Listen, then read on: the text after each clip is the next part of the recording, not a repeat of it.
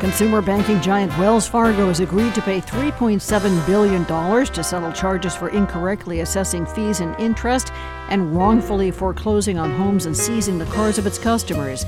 Our story is coming up on this Tuesday, December 20th. This is WBUR's All Things Considered.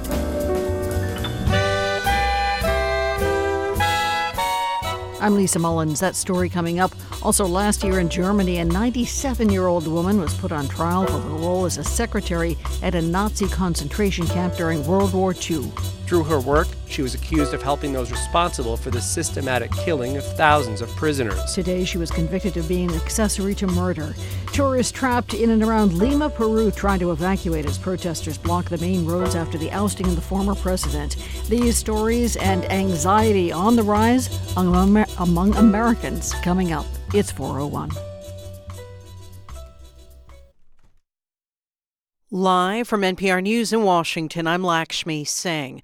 Residents in Northern California are assessing damage and bracing for more aftershocks after many of them were jolted awake early this morning by a magnitude 6.4 earthquake. The Tumbler near Ferndale, centered just off the coast in the Pacific Ocean. It caused widespread power outages and damage in Humboldt County. At least two people were injured.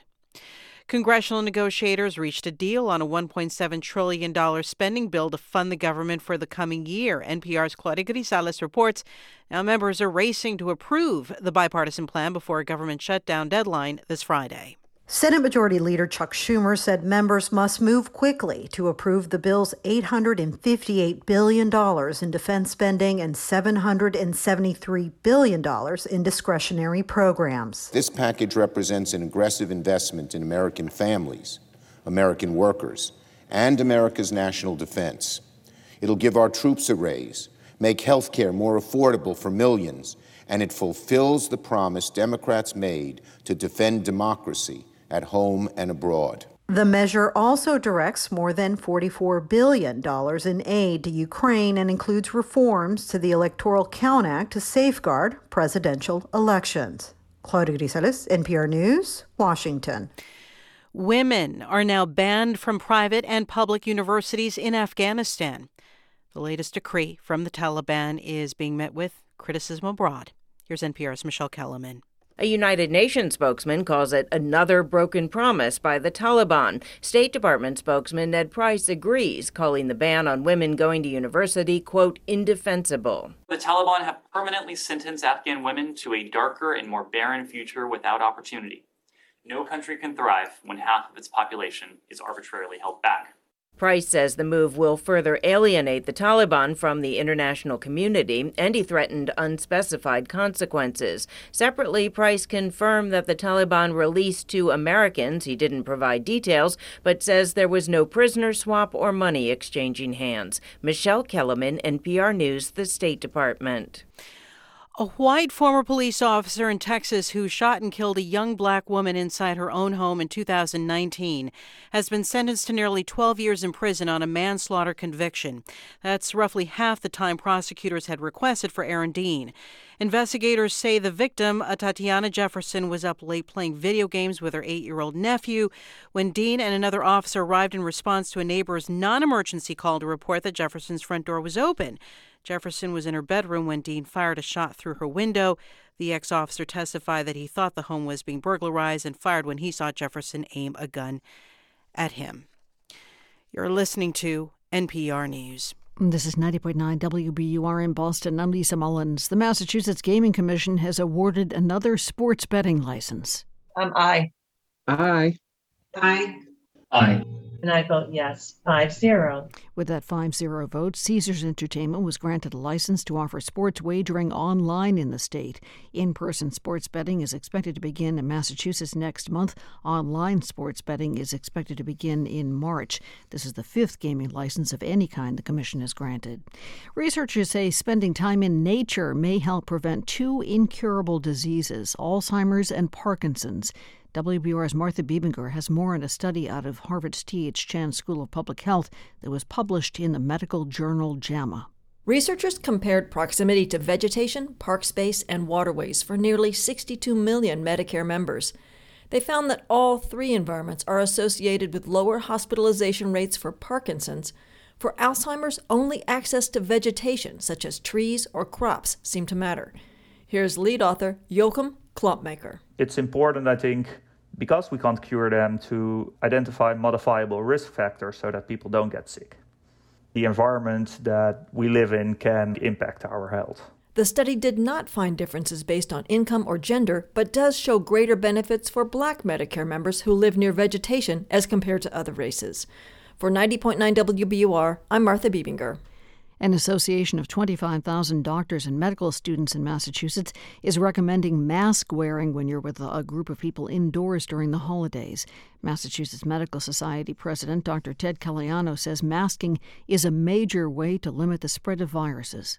It's one of the tools we have in our armamentarium to limit the spread of COVID, also the spread of RSV and flu. But really, when you look at it, the most important thing is to get vaccinated and to get the bivalent booster. Caliano says masking will help reduce the strain on the healthcare system after the holidays. In the forecast, 39 degrees now, a lovely sunset coming up, another clear night tonight, down around 23 degrees, so a little colder tonight. Tomorrow's sunshine should return for one more day, temperatures right about 40. And then on Thursday, cloudy skies, highs about 47 degrees, rain starting Thursday night with some wild wind gusts, including on Friday, stormy through the day Friday, lots of rain, highs about 58 degrees. It's 4:06. We're funded by you, our listeners, and by DuckDuckGo, a company committed to making privacy online simple. DuckDuckGo's app includes a private search engine, web browser, and email protection with one download. More at DuckDuckGo.com. This is All Things Considered from NPR News. I'm Mary Louise Kelly. And I'm Juana Summers. Wells Fargo will pay $3.7 billion to settle charges that it illegally mistreated its customers. The nation's top consumer protection regulator says the actions caused some customers to lose their cars or even their homes. It's another very costly penalty for the bank, which has faced scandals in the past. And we're joined now by NPR's Chris Arnold with more. Hey, Chris. Hey, Juana. So, Chris, the Consumer Financial Protection Bureau just announced this enforcement action. Can you just start by walking us through what it says that Wells Fargo was doing? Sure. Some of this is in the realm of charging customers improper fees and involved 16 million accounts, so they, bank accounts, car loans, other loans. And some of that might have cost somebody hundreds of dollars. It's been going on for a decade or more, a lot of it. But some of this is really more damaging. And the Bureau, for example, found that Wells Fargo illegally repossessed people's cars. They didn't record a payment that you made, say. And so your car gets taken away, towed off the street. And that can obviously cause serious problems in people's lives. I mean, those are the kind of problems like without a car, you can't get to work or take your children to school, for example. Right, exactly. And it can be really hard to go quickly buy another car, especially if, you just had your last car repossessed. Also, the Bureau says Wells Fargo took actions that resulted in people wrongfully losing their homes through foreclosure. And what happened here is that people might have been having trouble paying their mortgage. Wells Fargo, though, was required to modify the terms of the loan so that they could keep their houses and afford to keep paying.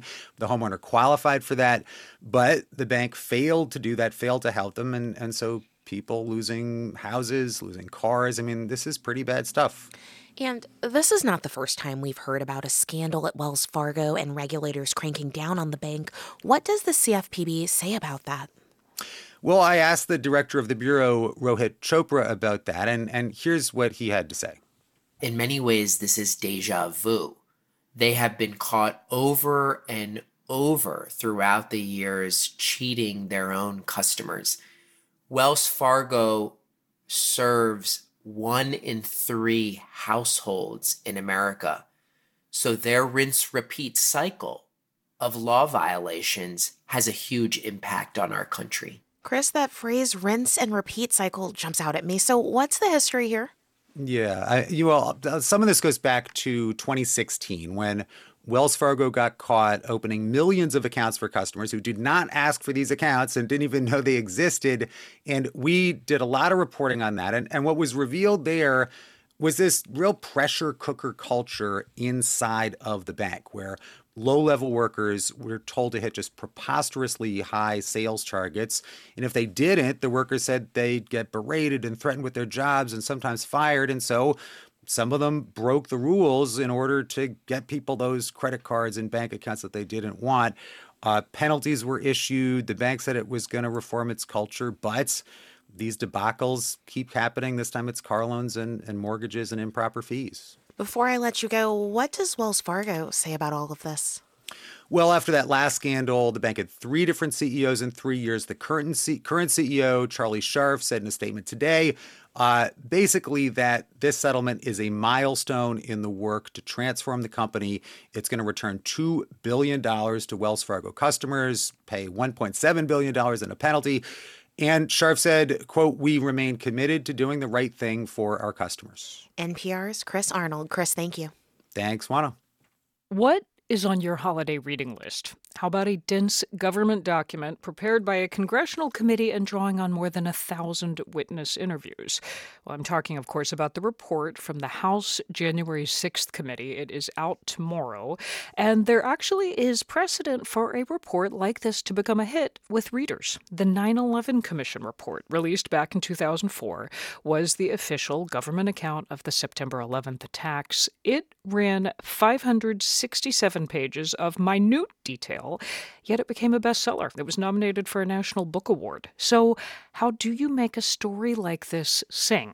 Well, I'm joined now by someone who knows, Professor Philip Zelikow. He was executive director of the 9/11 Commission, and he led the staff that wrote that report. Phil Zelikow, welcome to All Things Considered. Glad to be with you. All right, I want to go back to this moment nearly 20 years ago now, when y'all have done all the interviews, you've held the hearings, you've gathered the facts, and it falls to you and your team to sit down and actually write the report. Where do you start?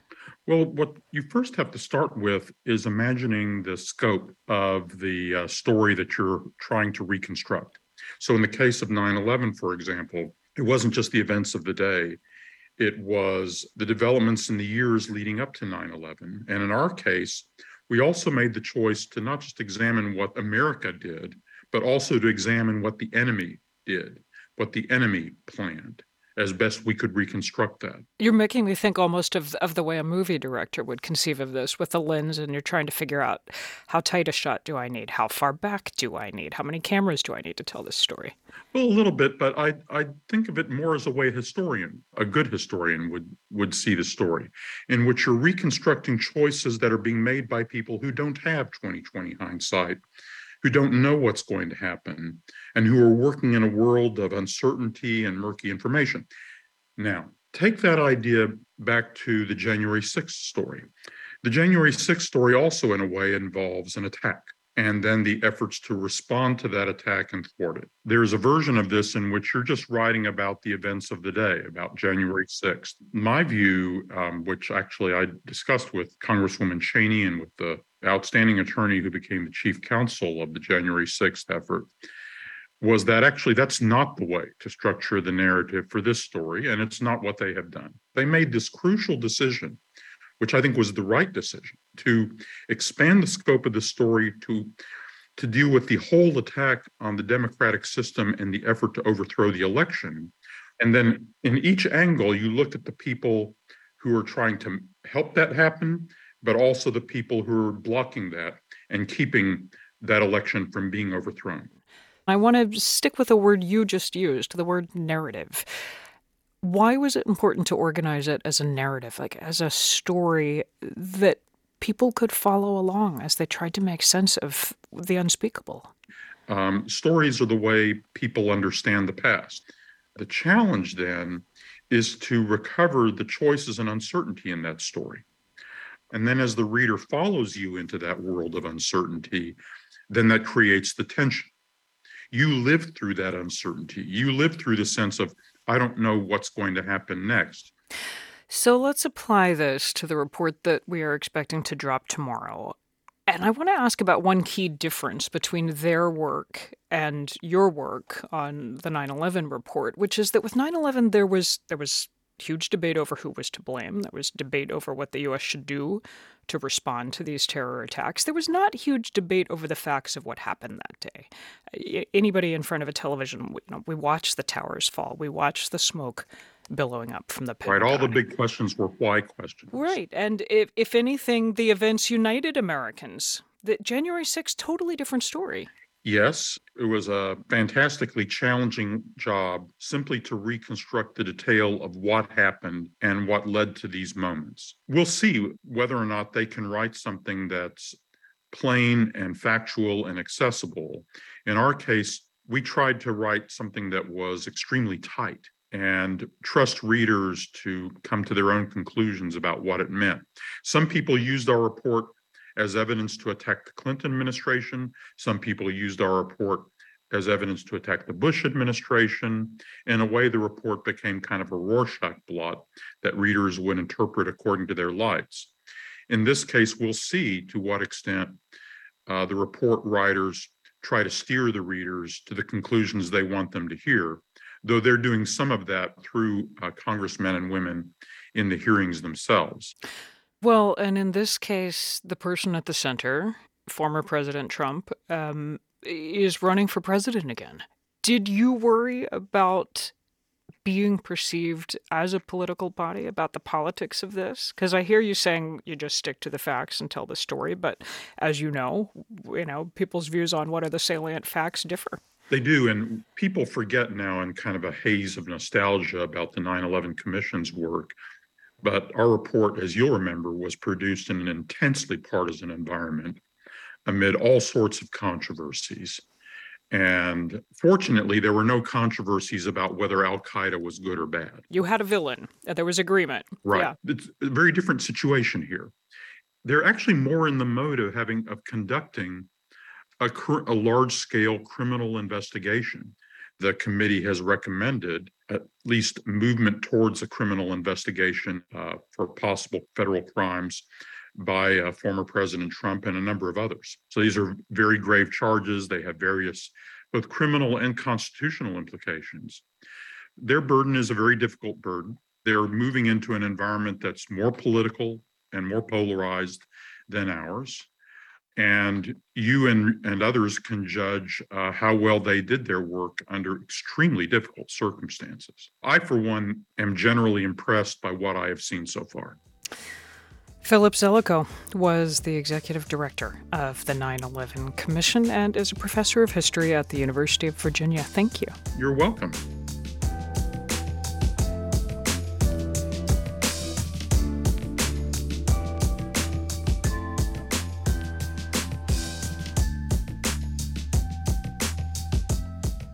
Demand for electric vehicles is rising, so is the demand for the rare materials needed to make them, like lithium for EV batteries. Some producers are hoping to extract more lithium without opening new mines. That's our big story on our daily afternoon news podcast today. It's called Consider This.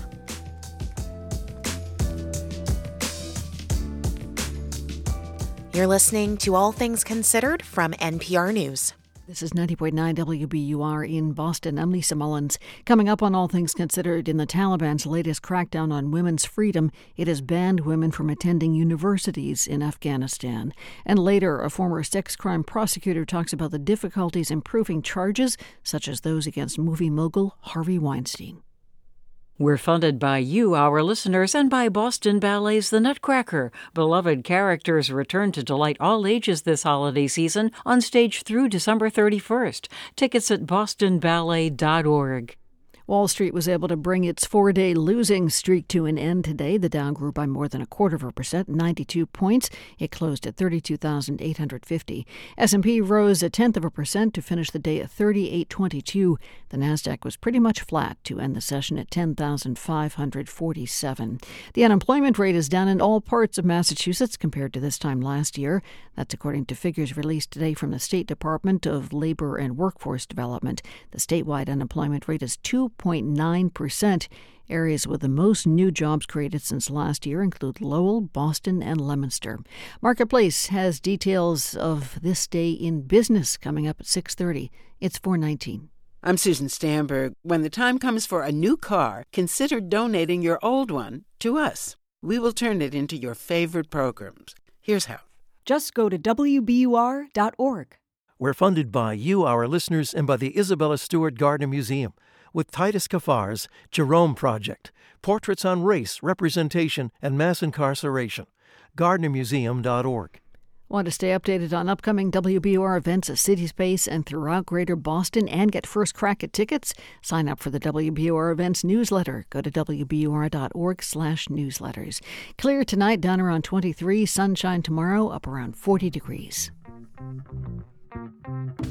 Support for NPR comes from this station and from Paramount Pictures with Babylon. In a world without rules, how far would you go for your dreams? Starring Brad Pitt, Margot Robbie, and Diego Calva. In theaters December 23rd. This film is rated R. And from Procter & Gamble, maker of Align Probiotic, a daily supplement to support digestive health, containing a probiotic strain developed by gastroenterologists with 20 years of research. More at AlignProbiotics.com. This is NPR. This is All Things Considered from NPR News. I'm Mary Louise Kelly. And I'm Juana Summers. The sixth grade. Right now in Afghanistan, if you are female, that's the highest level of education that you're likely able to attain. That's after the Taliban government suspended women from attending universities. To explain, we have NPR's Dia Hadid on the line. She covers Afghanistan from her base in neighboring Pakistan. Hi, Dia. Hi, Juana. Dia, first of all, can you just start by explaining what happened today? So what happened was there was an image of a government circular that was leaked online today, and it announced women were suspended from university. And then the spokesman of the Higher Education Ministry confirmed the news to NPR. Okay, I understand that, but Dia, weren't girls already banned from attending school? Yes and no. It's been a bit confusing. It's a patchwork. You see, after the Taliban seized power of Afghanistan over a year ago, they prevented most women and girls from attending high school. But because of a quirk in how they made that decision, women and girls were still able to attend college or university. So up to a few weeks ago, the Taliban even allowed women to undertake university entrance exams. So you had this weird situation where girls could attend primary school, they could attend university, but most couldn't attend high school. But now with this suspension, it looks like the highest level of education most Afghan girls will be able to attain is grade 6, and that's when primary school ends in Afghanistan. Wow. At this point, have you heard from any Afghan women about the suspension? Yeah, two of them got in touch with me right away. And the first woman you'll hear, her name is Warang, and she was about to wrap up her first year of her civil engineering degree when she heard the news. It was my dream to become an engineer and serve my country, but such a decision made by Taliban has shattered by my dreams. I was in second semester. Today was the last exam, and we were going to join in the third semester after 2 or 3 days. I'm so sad, and I have no words. I also spoke to another female university student. Her name is Zahra. She also sent me a voice message in very precise English. What news could be worse than this? I am a final year photography student. Now the Taliban took our last hope from us. The female students had their last exam tomorrow, but the Taliban closed the gates of universities to them. I've been shaking with anger. I can't even cry. She can't even cry. Wow. Did any Taliban officials give a reason for this move? So far, no. But it's been clear for a while now that hardliners in the Taliban are calling the shots. And it may well be that the group needs to show their followers that they fought the Americans and other Afghans for 2 decades for something. And a tangible way of showing that is by pushing women back into their homes. This is an ultra-conservative movement. And the thing is that the Taliban don't have much else to show for their takeover. They face international isolation. The country's in an economic mess. Most Afghans are going hungry. And the Taliban are also facing a serious ideological challenge from the Islamic State, ISIS. So this might be a way of gesturing to their own followers that they're just as conservative. NPR's Dia Hadid. Dia, thank you. Thank you, Anna. The last time we talked with journalist Simeon Tegel from Lima, Peru's president had just been arrested. An emergency government had just been installed, a curfew imposed. That was December 7th, so less than 2 weeks ago. And in the intervening days, the chaos has continued. So have protests, so have power grabs. Well, Simeon Tegel is back. He's still in Lima. He's here to update us on the latest. Hey there. Hi. Hi. Okay, start with who is running things. The last time we talked to you, the country's vice president had just taken over. She had declared this state of emergency. Where do things stand? So that's correct. Her name is Dina Boluarte. She was Pedro Castillo's vice president on the same ticket as him. Free Peru, the party is called. She is still president after a week, although there have been calls for her to resign, and she lost a couple of cabinet ministers over the weekend. She had to name a whole new cabinet, right? How is that going? That's correct. She named a new cabinet. They're largely a technocratic cabinet. There's been a lot of criticism of the cabinet that it's not the right cabinet for this difficult moment in Peru. She needs a cabinet with political experience, people who are used to communicating, to dialogue, to reacting rapidly, and also to dealing with a Congress that is frankly very hard to deal with. What about the president who was just ousted, Pedro Castillo? When we spoke to you last, he had just been arrested. He was at a police station. Where is he now? What's his status? So he now is behind bars still. He was initially given 7 days of preliminary detention. Then he went before the judge, and the judge decided that he should be given 18 months of pre-trial detention. The reasoning for that is that there was thought to be a significant risk of flight. Pedro Castillo was actually arrested heading towards the Mexican embassy where he was going to try and seek asylum. So it seems pretty well founded, the suspicion or the fear that he might try and flee Peruvian jurisdiction. You know, he's gone literally 3 hours between leaving the presidential palace and ending up in police custody. So it really didn't take very long. And he did send out a series of tweets last week. He still regards himself as the official constitutional president of Peru. What does daily life feel like where you are in the capital? I mean, you're describing political chaos. I'm also reading trains have been disrupted. Air travel's been disrupted because protesters have stormed the airports. Is the country working? Is it running? So really, this is a tale of two Perus. Lima, which is where 10 million Peruvians, nearly one-third of the population live, has been largely unaffected by the turmoil and the protests. There were some protests in downtown Lima near Congress, but those have fizzled out. There's been a heavy police presence, it has to be said.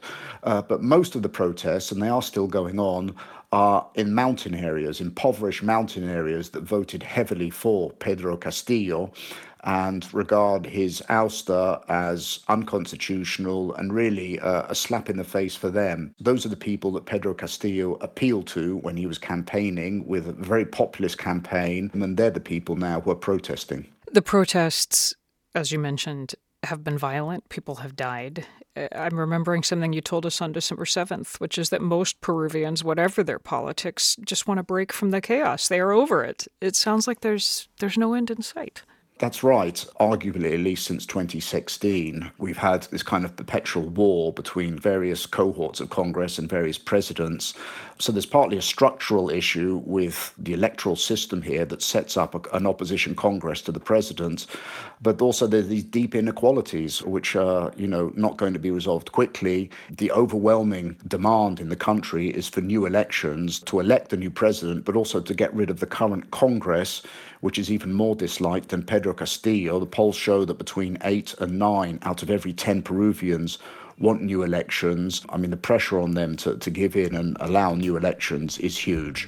Journalist Simeon Tegel on the line from Lima, Peru. Thank you. Thank you.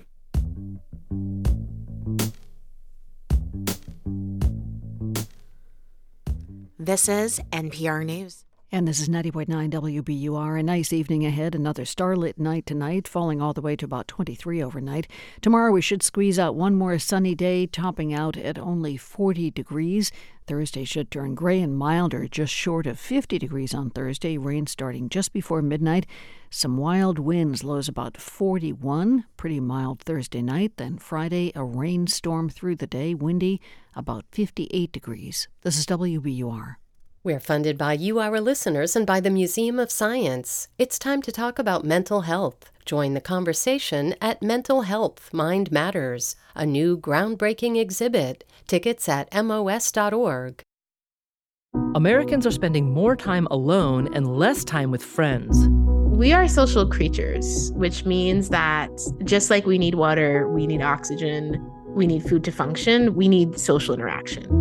The dramatic drop in how much time you spend with your friends and why it's so important to reverse the trend. That's On Point tonight at 7 on 90.9 WBUR, Boston's NPR news station.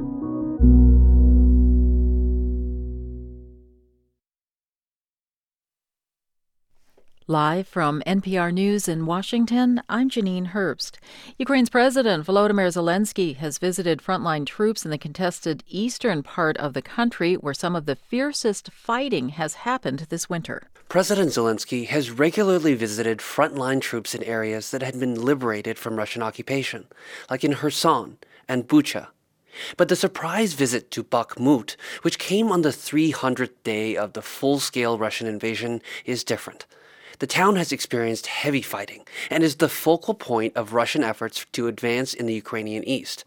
While the Russian military has been trying to capture the town for months, the Ukrainian military has held on to the city for the time being. Footage of Zelensky's visit showed him awarding troops with medals and posing with soldiers for photos. Tim Mack, NPR News, Odessa. The United States Postal Service says it will acquire at least 66,000 electric vehicles as part of its efforts to modernize its delivery fleet. NPR's Casey Morrell has more. The new electric vehicles represent more than 60% of the fleet USPS is looking to acquire or replace between now and 2028. Funding for the initiative came in the Inflation Reduction Act, which was passed earlier this year. That legislation included $3 billion in funding to update and upgrade the Postal Service's electric vehicle infrastructure. The move comes as part of the Biden administration's plans to make all U.S. government vehicles electric. USPS hopes to have some of the new vehicles on the road by late next year, and all 66,000 delivering mail by 2028. Casey Morrell, NPR News, Washington. Wall Street higher by the closing bell, the Dow up 92 points, ending the day at 32,849. That's up about 0.3%. The Nasdaq gained 1 point to end at 10,547. The S&P 500 up 3. You're listening to NPR News. This is 90.9 WBUR in Boston. Good afternoon, I'm Lisa Mullins. The Steamship Authority is warning of likely travel disruptions between Cape Cod and the islands because of a wind and rainstorm headed our way at the end of the week. The authority says it's extremely likely ferry service will be canceled for most of the day Friday and part of Saturday. As a result, it's adding extra trips on the Nantucket route tomorrow and Thursday before the storm arrives. State officials are warning that storm Friday is expected to amplify high tides that could cause flooding and affect traffic on Morrissey Boulevard in Boston. The Department of Conservation and Recreation is warning drivers that lane or road closures are possible Thursday through Monday on the boulevard between Freeport Street and UMass Boston. We'll have more in the forecast coming up. An Ashland gynecologist is facing charges in connection with the January 6th attack on the U.S. Capitol. 68-year-old Jacqueline Sterer was taken into custody today. Federal prosecutors say she entered the Capitol during a January 6th riot and struck a Metropolitan Police officer. She faces assault and other charges. She made an initial appearance in federal court today and was released until her next hearing in the case. Her attorney did not comment to reporters at the courthouse. In Massachusetts, U.S. Attorney Rachel Rollins is describing her first year as the state's top federal prosecutor as bumpy. Rollins talked about her tenure during a media roundtable at her office. WBUR's Deborah Becker was there. Among the bumps Rollins mentioned is the ethics investigation into her attendance at a Democratic fundraiser over the summer. She said she hopes that won't sidetrack the work of her office. For me, my only regret is that this office that has done tremendous work, I don't want them distracted by what is happening with respect to me. Rollins also said she's created a three-person team to investigate human trafficking cases. Her goals for the new year include improving efforts to fight trafficking and gun violence and a new look at the 1990 art heist at the Isabella Stewart Gardner Museum. For 90.9 WBUR, I'm Deborah Becker. The forecast is next. We're funded by you, our listeners, and by Cambridge Trust, a private bank offering a full suite of custom financial solutions tailored to its clients. Their team provides private banking, wealth management, and commercial and innovation banking designed to power any ambition. You can visit their offices or connect online at cambridgetrust.com/way to wealth. A nice evening, another starlit night tonight, falling all the way to about 23 overnight. Tomorrow, one more sunny day, topping out about 40. Thursday should turn gray and milder, just short of 50 degrees. Rain should start just before midnight Thursday. Some crazy winds, lows about 41, so pretty mild Thursday night. Then a stormy day on Friday, windy, warm, about 58 degrees. The storm should end by Saturday. It's 4:35.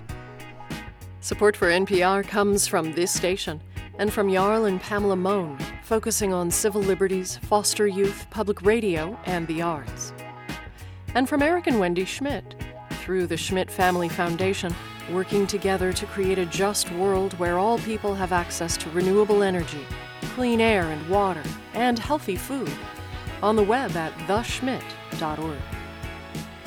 And from the Public Welfare Foundation, committed to advancing transformative youth and criminal justice reforms. From NPR News, it's All Things Considered. I'm Mary Louise Kelly. And I'm Juana Summers. A court in Germany has convicted a 97-year-old woman of being an accessory to the murder of more than 10,000 people while working as a secretary at a concentration camp during World War II. As NPR's Rob Schmitz reports from Berlin, this is one of the last trials of those who served in Germany's Nazi regime. When Irmgard Furchner was ordered to show up at a court in northern Germany last year, she replied with a letter saying that as a 96-year-old, she was in poor health and unfit to stand trial. The court rejected her claim, and on the first day of her trial, she showed how fit she was by fleeing her retirement home on foot and evading police. Ihre Flucht dauerte nur kurz. Live television reports from the courthouse in September of 2021 reported that the 96-year-old was on the run and police were in pursuit. Police finally found her, and Christoph Heubner of the International Auschwitz Committee was aghast. Das ist eine unglaublich... Refusing to show up to court not only shows her incredibly cynical contempt for the survivors and plaintiffs, but also for the rule of law. When Furchner's trial finally began, judges heard account after account of the more than 10,000 people, mostly Jews, who were tortured, neglected, and murdered at the Stutthof concentration camp in Nazi-occupied Poland in the final years of World War II.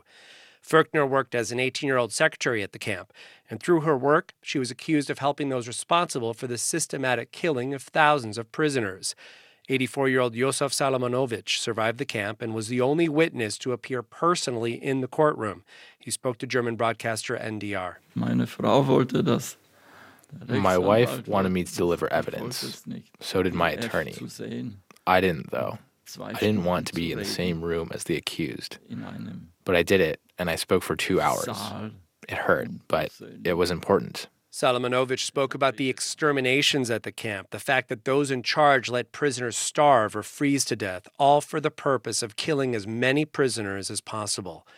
The trial lasted more than a year, and Irmgard Furchner remained silent until the final days, saying in the end that she was sorry about what happened at Stutthof and she regretted she was there at the time. The court sentenced Furchner to a 2-year suspended sentence for being an accessory to murder in approximately 10,500 cases. Due to the advanced age of the convicted, this is seen as one of the last cases of its kind from one of Germany's ugliest moments in history. Rob Schmitz, NPR News, Berlin. In our legal system, juries are usually asked to draw only on the facts of the case before them. But in certain states, that does not apply to cases involving sex crimes. California is one of those states where prosecutors may attempt to establish a pattern of past behavior. And yesterday, a Los Angeles jury convicted the disgraced movie mogul Harvey Weinstein of rape and sexual assault, his second trial for sex crimes. Jane Manning applauds reads that California legal code. She is the director of the Women's Equal Justice Project and a former sex crimes prosecutor. Jane Manning, welcome. Thank you so much, Mary Louise. So the verdict yesterday, Harvey Weinstein convicted on 3 of the 7 charges he faced. What's your broad strokes reaction? Broad strokes reaction is that this was a split verdict, and it's important to know that for the 3 survivors who didn't hear a guilty verdict, who had hung juries, those juries were hung 10 to 2 for conviction, 8 to 4 for conviction. So a substantial majority of the jurors were convinced beyond a reasonable doubt that they did believe these survivors. I think that's important to take note of. So to our central question, as I mentioned, California law did allow prosecutors to bring up past accusations against Weinstein. What impact do you think that may have had? It's hard to say what impact it had in this one particular case, but in general, I think it's a really important rule. New York has a very different rule, which is that if someone is on trial for sexual assault and has a long history of prior even convictions for sexual assault, that evidence almost never is revealed to the jury. In Harvey Weinstein's case, the judge applied a rare exception, a narrow exception that is rarely used, and I think he applied it correctly. In New York, we're talking. But it's not available in most. That's in New York, and so in most New York State cases, that kind of evidence of the defendant's similar crimes is usually not available. In California, it usually is available, and I think that's a better rule because I think this evidence is important. And why? Why are sex crimes different from other crimes in your view? Well, in sex crime cases, the victims and the prosecution still face a really uphill battle in the sense that victims aren't just working against the prosecution's burden of proof beyond a reasonable doubt, which applies in all cases. But in sex crime cases, victims are also working against biases and stereotypes. You may have heard these referred to as rape myths, the idea that if someone goes into a guy's hotel room, she must be consenting to sex, even if there are business transactions being regularly conducted by that guy in his hotel room. The idea that a real victim fights back, that a real victim reports to the police right away, all of these things are false, but they're stereotypes that a lot of people believe. And so victims of sexual assault have an extra hurdle in being believed when they testify in court. For that reason, I think it's fair in a sex crime case and important in a sex crime case to allow the jury to hear what is ultimately very probative evidence that this person who is on trial has a history of doing the same thing to other people. It's fascinating because, as you have yourself acknowledged, you just wrote about this in an op-ed for the New York Times, prosecutors are supposed to, and I'll quote your words, they're supposed to hold people accountable for their bad acts, not their bad reputation. Yes. How tricky is it to draw the line to avoid prejudicing a jury? Yeah, it's a great question. And California has safeguards to make sure that the jury understands how to draw the line. So the jury is told, you shouldn't even consider this prior bad act evidence unless you're convinced that that evidence is true. And once you're convinced of that, you can take it into account, but ultimately you still should not convict the defendant unless you are convinced beyond a reasonable doubt of his guilt of the trial charges. And what the Weinstein jury in California showed, and also the jury in New York showed, is that jurors are very conscientious about following that instruction. Both juries deliberated for many days. They asked for testimony to be read back, and both juries returned verdicts that convicted Harvey Weinstein on some counts and acquitted him on some counts. So they were careful and discerning in their verdicts. Right. We in the 30 seconds or so we have left, I gather you are hopeful that the outcome in both these trials involving Harvey Weinstein may persuade more states to adopt the California model?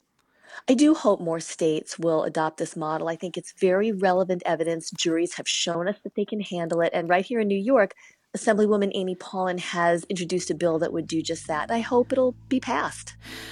We've been speaking with Jane Manning. She directs the Women's Equal Justice Project. Jane Manning, thank you. Thank you.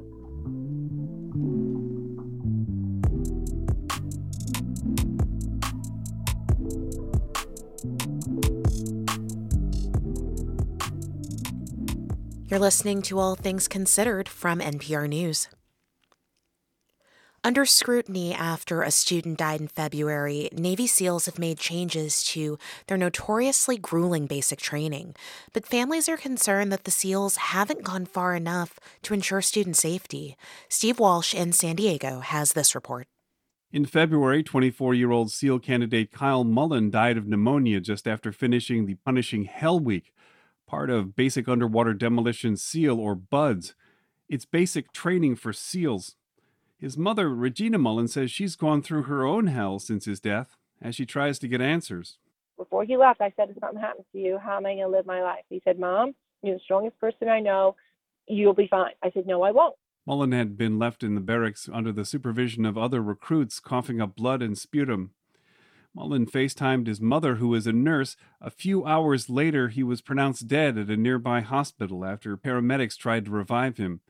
A recent Navy report says Mullen was not tested for pneumonia, even when his symptoms became severe.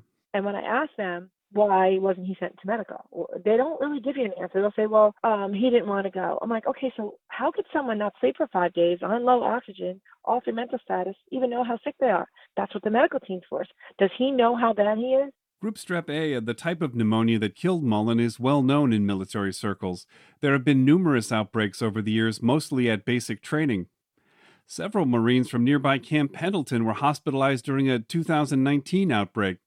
Paul Graff is a microbiologist with Navy Medicine in San Diego. It's spread by respiratory droplets, people who are living in close proximity. When you talk about military recruits, all living in the same room and breathing on each other. In a small number of people, including those under stress, it can turn into a potentially deadly form of pneumonia. Regular Navy boot camp inoculates its recruits with antibiotics that prevent the spread. That protection wouldn't have helped Mullen by the time he got to BUDS, Graff says. Anyone who had gotten that in boot camp, it's worn off by then. So it's not a vaccine that lasts either for your lifetime or it lasts for years and years and years. SEALs only started inoculating its recruits during BUDS after Mullen's death.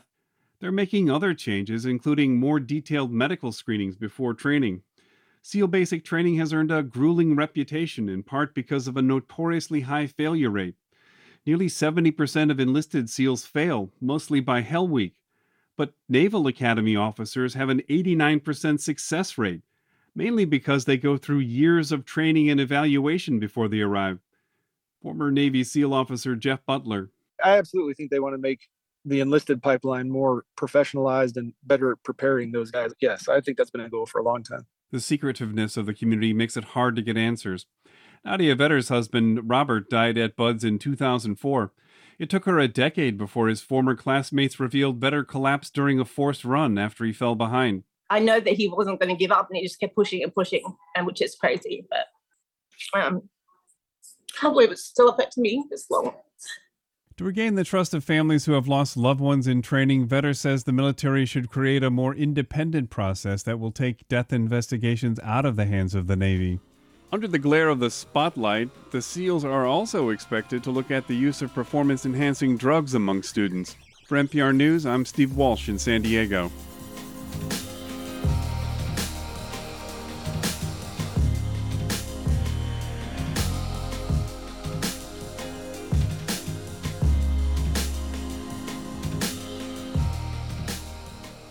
You're listening to All Things Considered from NPR News. This is 90.9 WBUR. Coming up, the demand for a visit with jolly old St. Nick is high, but Santas are in short supply across the country. That story's still ahead. We're funded by you, our listeners, and by Goddard House in Brookline, an innovative senior community for those seeking meaning, growth, and purpose in each and every day. GoddardHouse.org. Should be clear and calm overnight tonight, falling to the mid-20s. Sunny again tomorrow, highs about 40. Then a powerful storm system brings the potential for damaging winds, coastal flooding, along with heavy rain, and the risk for some freshwater, small river stream flooding. The main time of concern will be Thursday night and especially on Friday. This is 90.9 WBUR. The time is 4:49. WBUR supporters include Fidelity Investments, reminding you it's never too early to start saving for your child's future. Learn more about a tax-advantaged 529 college savings account and how you can use the money to pay for qualified expenses at fidelity.com/ufund. Fidelity Brokerage Services, LLC, member NYSE, SIPC. Joe Caruso, owner of the Music Emporium, a WBUR underwriter. People come up to me and thank me for supporting WBUR, something that they believe in. Those are the people we want to reach, people that not only support and believe in what BUR does, but believe in what businesses that support BUR stand for. Explore how you can become a WBUR underwriter at wbur.org/sponsorship. This is All Things Considered from NPR News. I'm Mary Louise Kelly. And I'm Juana Summers. As part of this week's series on anxiety in America, we wanted to take a look at how the prevalence of anxiety has changed over time. There's no question that the COVID-19 pandemic and its health and economic impacts have caused a rise in symptoms of anxiety disorders. One recent global study estimated 76 million additional cases of anxiety disorders globally caused by the pandemic. And here in the U.S., recent data from the Census Bureau's Pulse survey suggests that the number of people experiencing symptoms of anxiety disorders remains higher than pre-pandemic levels. Catherine Etman is a postdoctoral fellow at the Johns Hopkins Bloomberg School of Public Health's Department of Mental Health, and she's here to tell us more about the recent trends. Hi, Catherine. Hi, Juana. Thank you for having me. Thanks for being here. So I'm thinking back to 2020, all of the unknowns and uncertainties surrounding COVID-19, all of the deaths from the disease, the changing public health guidelines, economic disruptions. I think it's fair to say that it was a really stressful year for just about everyone out there. Is that something you can see when you look at the data on anxiety? Absolutely. So leading up to the pandemic, we did see an increase in trends of anxiety. And in particular, this was true of younger people, people ages 18 to 25, unmarried people, and people without a college degree.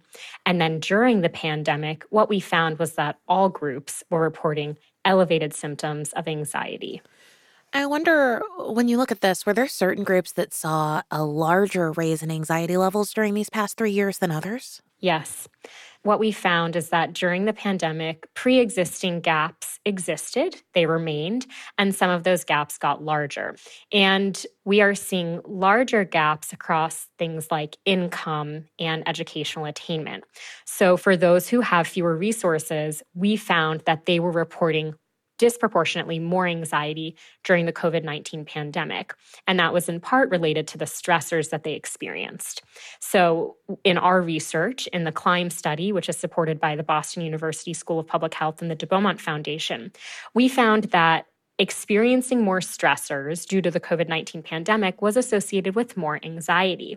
So that means people who reported having death of loved ones, job loss, or having a family member lose a job, all of these stressors added up together. And unfortunately, people who had fewer assets and fewer resources going into the pandemic were more likely to experience these stressors that then could lead to anxiety. You've talked a bit about how big of a factor socioeconomic status plays here, and it made me wonder, were there any city or state-level policies that you know of that work to help to lower anxiety, particularly in the populations we've been discussing who have fewer resources available to them?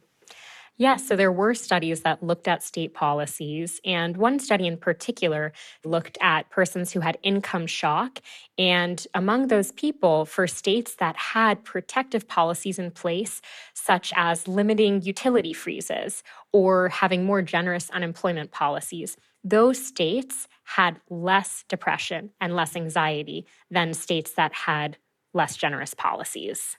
And we should just point out that access to mental health care is really difficult, even under the best of circumstances. But before I let you go, I want to end by asking you, is there anything about right now that gives you hope that access is improving or that it could in the future? Absolutely. I'm a hopeful person. I have seen the national conversation on mental health shift over the last few years. I think there is a greater understanding of the importance of mental health. And with it, there are many people who are working towards supporting those in need. Catherine Etman is a postdoctoral fellow at the Johns Hopkins Bloomberg School of Public Health's Department of Mental Health. Catherine, thank you. Thank you for having me. If you have small children, you might want to turn this next story down. We have some news about Santa Claus and why it may be difficult to find him this year. The demand for a visit with Old St. Nick is high, but there's a shrinking supply of Santas available to listen to people who want to share their Christmas dreams. Elizabeth Gabriel of member station WFYI reports. It's a familiar holiday scene at the Indiana State Museum. People lined up to see Santa, a chance to tell him what they would like for Christmas or to get a picture with Old Saint Nick. Can I have one of your reindeers? Can I have $1 million? I want a brother and sister. Ty Stover, with his full real beard and snazzy embroidered holiday vest, says he's heard it all. He's been on the job for roughly 30 years and has been delighted to see some returning visitors. Right before the pandemic, I had the delight of holding the baby of a baby that I held, which is pretty cool. The COVID-19 pandemic shut down Santa-related events early on. The Red Suit Survey, conducted regularly by the National Santa, and yes, there is a National Santa, found nearly 20% of Kris Kringles didn't work in 2020 because of social distancing requirements and health concerns. Now, 2 years later, demand for Santa is way up, says Mitch Allen. He's the founder and head elf of HireSanta.com. One of the companies that makes sure Santa Claus is on hand at events and parties. We've seen demand up over 30% from last year, and it's up over 120% from pre-pandemic levels. So there's absolutely huge demand this year for Santa Claus and other types of holiday entertainment. And that also includes a call for diverse Santas, too. Josiah McCrouston is Black, and he has been a Santa for 6 years. The season is for everyone, so if I can be as magical as I can for my white kids, my Hispanic kids, and my Black kids, just all kids, I can bring magic to them in a way that I think not a lot of people really can. And McCrouston says he'll be busy until just before Christmas Day. According to the Red Suit Survey, the salary for Old St. Nick's is at least $100 an hour if they aren't working at a mall where they may earn much less. So while the pay may be good, Mitch Allen says there just aren't enough Kris Kringles around. Industry-wide, there are over 2,000 sort of open positions for Santa, Mrs. Claus, helpers, elves, everybody in this seasonal industry. But the increase in demand might not be the only culprit. Indy Santa Ty Stover says age and health issues may also play a part in the shortage. In most cases, you're talking to guys who are 70 plus, and they're not as spry as they once were.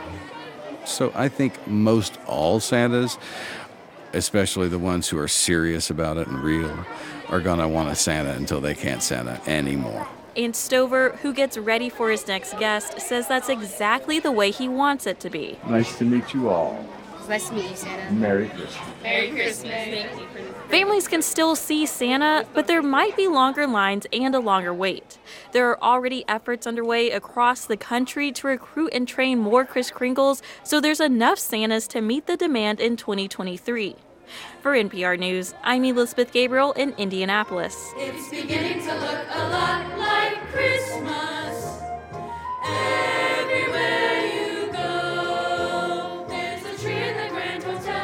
You're listening to All Things Considered from NPR News. Support for NPR comes from this station and from Searchlight Pictures, presenting Empire of Light, a new film directed by Sam Mendes, starring Olivia Colman, Michael Ward, and Colin Firth, about human connection and the magic of cinema, now playing in select theaters. And from the Wallace Foundation, working to develop and share practices that can improve learning and enrichment for young people and the vitality of the arts for everyone. Ideas and information at wallacefoundation.org. And from Total Wine & More, where shoppers can explore over 8,000 wines, 2,500 beers, and 4,500 spirits. More at totalwine.com. Spirits not available in Virginia or North Carolina. This is 90.9 WBUR, clear and calm this evening and overnight tonight, falling to the mid-20s tonight. Sunshine again tomorrow, highs about 40 degrees. Then a powerful storm system brings the potential for damaging wind gusts, coastal flooding, along with heavy rain late Thursday and into the day on Friday. A reminder, when you need a break from the hustle of the holidays, we'll be here with news and interesting conversation. Earbuds in, 90.9 WBUR on. Thanks for listening. We're funded by you, our listeners, and by the Music Emporium, purveyors of vintage and new Martin acoustic guitars, because every instrument has a story. You can discover yours at themusicemporium.com. I'm WBUR Arts and Culture reporter Cristela Guerra, and this is 90.9 WBUR FM Boston, 92.7 WBUA Tisbury, and 89.1 WBUH Brewster. Listen anytime with our app or at WBUR.org. WBUR, Boston's NPR news station. Some new members of Congress are talking about how to reduce partisan hostility. Stop immediately jumping to conclusions about people's motivations or immediately calling them dangerous. Coming up, two incoming freshman lawmakers on how they're preparing for their first term in office. It's Tuesday, December 20th, and this is All Things Considered. I'm Lisa Mullins. Also ahead, thousands of Afghan evacuees came to the U.S. in 2021, and most of them don't yet have legal status here and won't get it unless Congress acts. If the Afghan Adjustment Act does not pass, by no fault of their own, despite that they have followed all the rules, they will suddenly be here illegally. This includes hundreds of Afghan pilots who fought with U.S. forces. And power companies in Alabama and Florida steered money to 6 political news sites that have undercut the company's critics. These stories and Wall Street numbers are coming up. It's 5:01. Live from NPR News in Washington, I'm Jack Speer. The ongoing penalties continue for Wells Fargo Bank, which has agreed to a $3.7 billion deal with regulators to settle charges the bank took advantage of customers on their auto loans, mortgages, and bank accounts. As NPR's Chris Arnold explains, it's the largest penalty ever imposed by the Consumer Financial Protection Bureau. The Bureau found that Wells Fargo illegally repossessed people's cars and took actions that resulted in people wrongfully losing their homes through foreclosure. Millions of others got hit with improper fees in their bank accounts. The wrongdoing stretches back more than a decade, says CFPB Director Rohit Chopra. Wells Fargo serves 1 in 3 households in America. So their rinse-repeat cycle of law violations has a huge impact on our country. $2 billion will go to pay back customers. Wells Fargo said in a statement that it is, quote, committed to doing the right thing for our customers. Chris Arnold, NPR News. The EU's foreign policy chief says he held a necessary meeting with his Iranian counterpart and called on Iran to immediately halt both military support for Russia and internal repression. NPR's Peter Kenyon reports the meeting took place at a regional conference in Jordan. Foreign policy chief Joseph Borrell said on Twitter that he and Iran's foreign minister agreed that, quote, we must keep communication open and restore JCPOA on basis of Vienna negotiations, referring to the nuclear deal between Iran and world powers. Iranian Foreign Minister Hossein Amir Abdullahian called on the West to adopt a constructive approach to restoring the 2015 nuclear agreement. He also said Iran is ready to engage with Ukraine, quote, to alleviate any misunderstanding regarding Tehran's position in the Ukraine war. Iran said it supplied drones to Moscow, but well before Russia invaded Ukraine. Peter Kenyon, NPR News, Istanbul. The Air Force is grounding its most advanced heavy bomber after an in-flight issue sparked a fire. Frank Morris of member station KCUR reports. A mechanical malfunction forced a B-2 stealth bomber to make an emergency landing at Whiteman Air Force Base in Missouri earlier this month. By the time emergency crews reached the plane, it was on fire. No one was injured. The Air Force has no more than 20 operational B-2s. They're hard to see on radar and can deliver 20 tons of munitions, making them a potent first-strike weapon. They've been in operation since the 1990s and cost more than $1 billion apiece. All of them are grounded indefinitely for safety inspections following the emergency landing. The B-2's replacement, the B-21 Raider, is still in development. For NPR News, I'm Frank Morris. The House Ways and Means Committee is voting today on whether to publicly release former President Donald Trump's tax returns. Today's meeting the last opportunity for Democrats to disclose information about Trump's filings as Republicans prepare to take control next year. You're listening to NPR. This is 90.9 WBUR in Boston. I'm Lisa Mullins. Last year's Boston Marathon women's winner has been stripped of her title because of doping. That's a result of investigation by a sports regulating body that concluded today. Alex Ashlock has more. Kenyan Diana Kipchoge is no longer a Boston Marathon champion. The Boston Athletic Association announced in October that her 2021 win was being investigated by the Sports Athletics Integrity Unit because she tested positive for a banned drug after that race. That investigation is now complete, and as a result of the findings, the BAA says second-place finisher Edna Kiplagat will be recognized as the winner of the 2021 race. Prize money will also be adjusted. First place is worth $150,000. For 90.9 WBUR, I'm Alex Ashlock. The Baker administration said today it will spend $180 million to invest in port infrastructure. The investment's meant to help the budding offshore wind industry. Massachusetts Energy and Environmental Affairs Secretary Beth Card says the benefits of the investment will be felt throughout the state. It's not just about energy, although that's really important. It's about generating jobs and building the economy. An amendment to a federal spending bill Congress is considering would delay changes to lobster fishing regulations for 6 years. The Maine congressional delegation added the amendment to stall regulations that would require lobstermen to use gear and traps that are less likely to entangle endangered right whales. The lawmakers say the rules would threaten the lobster industry. Opponents of the amendment say the whales will move closer to extinction if the new regulations are delayed. And a search firm that specializes in transit hiring will help Governor-elect Maura Healey find the next general manager of the MBTA. Healey announced today that she's retaining the D.C. area headhunter Krauthammer & Associates. It previously recruited for transit agencies in New York and San Francisco. The D's current general manager, Steve Poftak, is resigning in 2 weeks. Boston Bruins and Celtics both have the night off tonight, and in the forecast should be a beautiful night, clear, calm, pretty cold though, in the mid-20s. Then for tomorrow, sunshine again, highs about 40. A powerful storm system moves in on Thursday night. Thursday day should be mostly cloudy. Gusty winds though at night, some heavy rain, and that should continue on Friday, a really stormy, rainy day on Friday, but high temperatures about 58. In Boston, 37 degrees now at 5:06.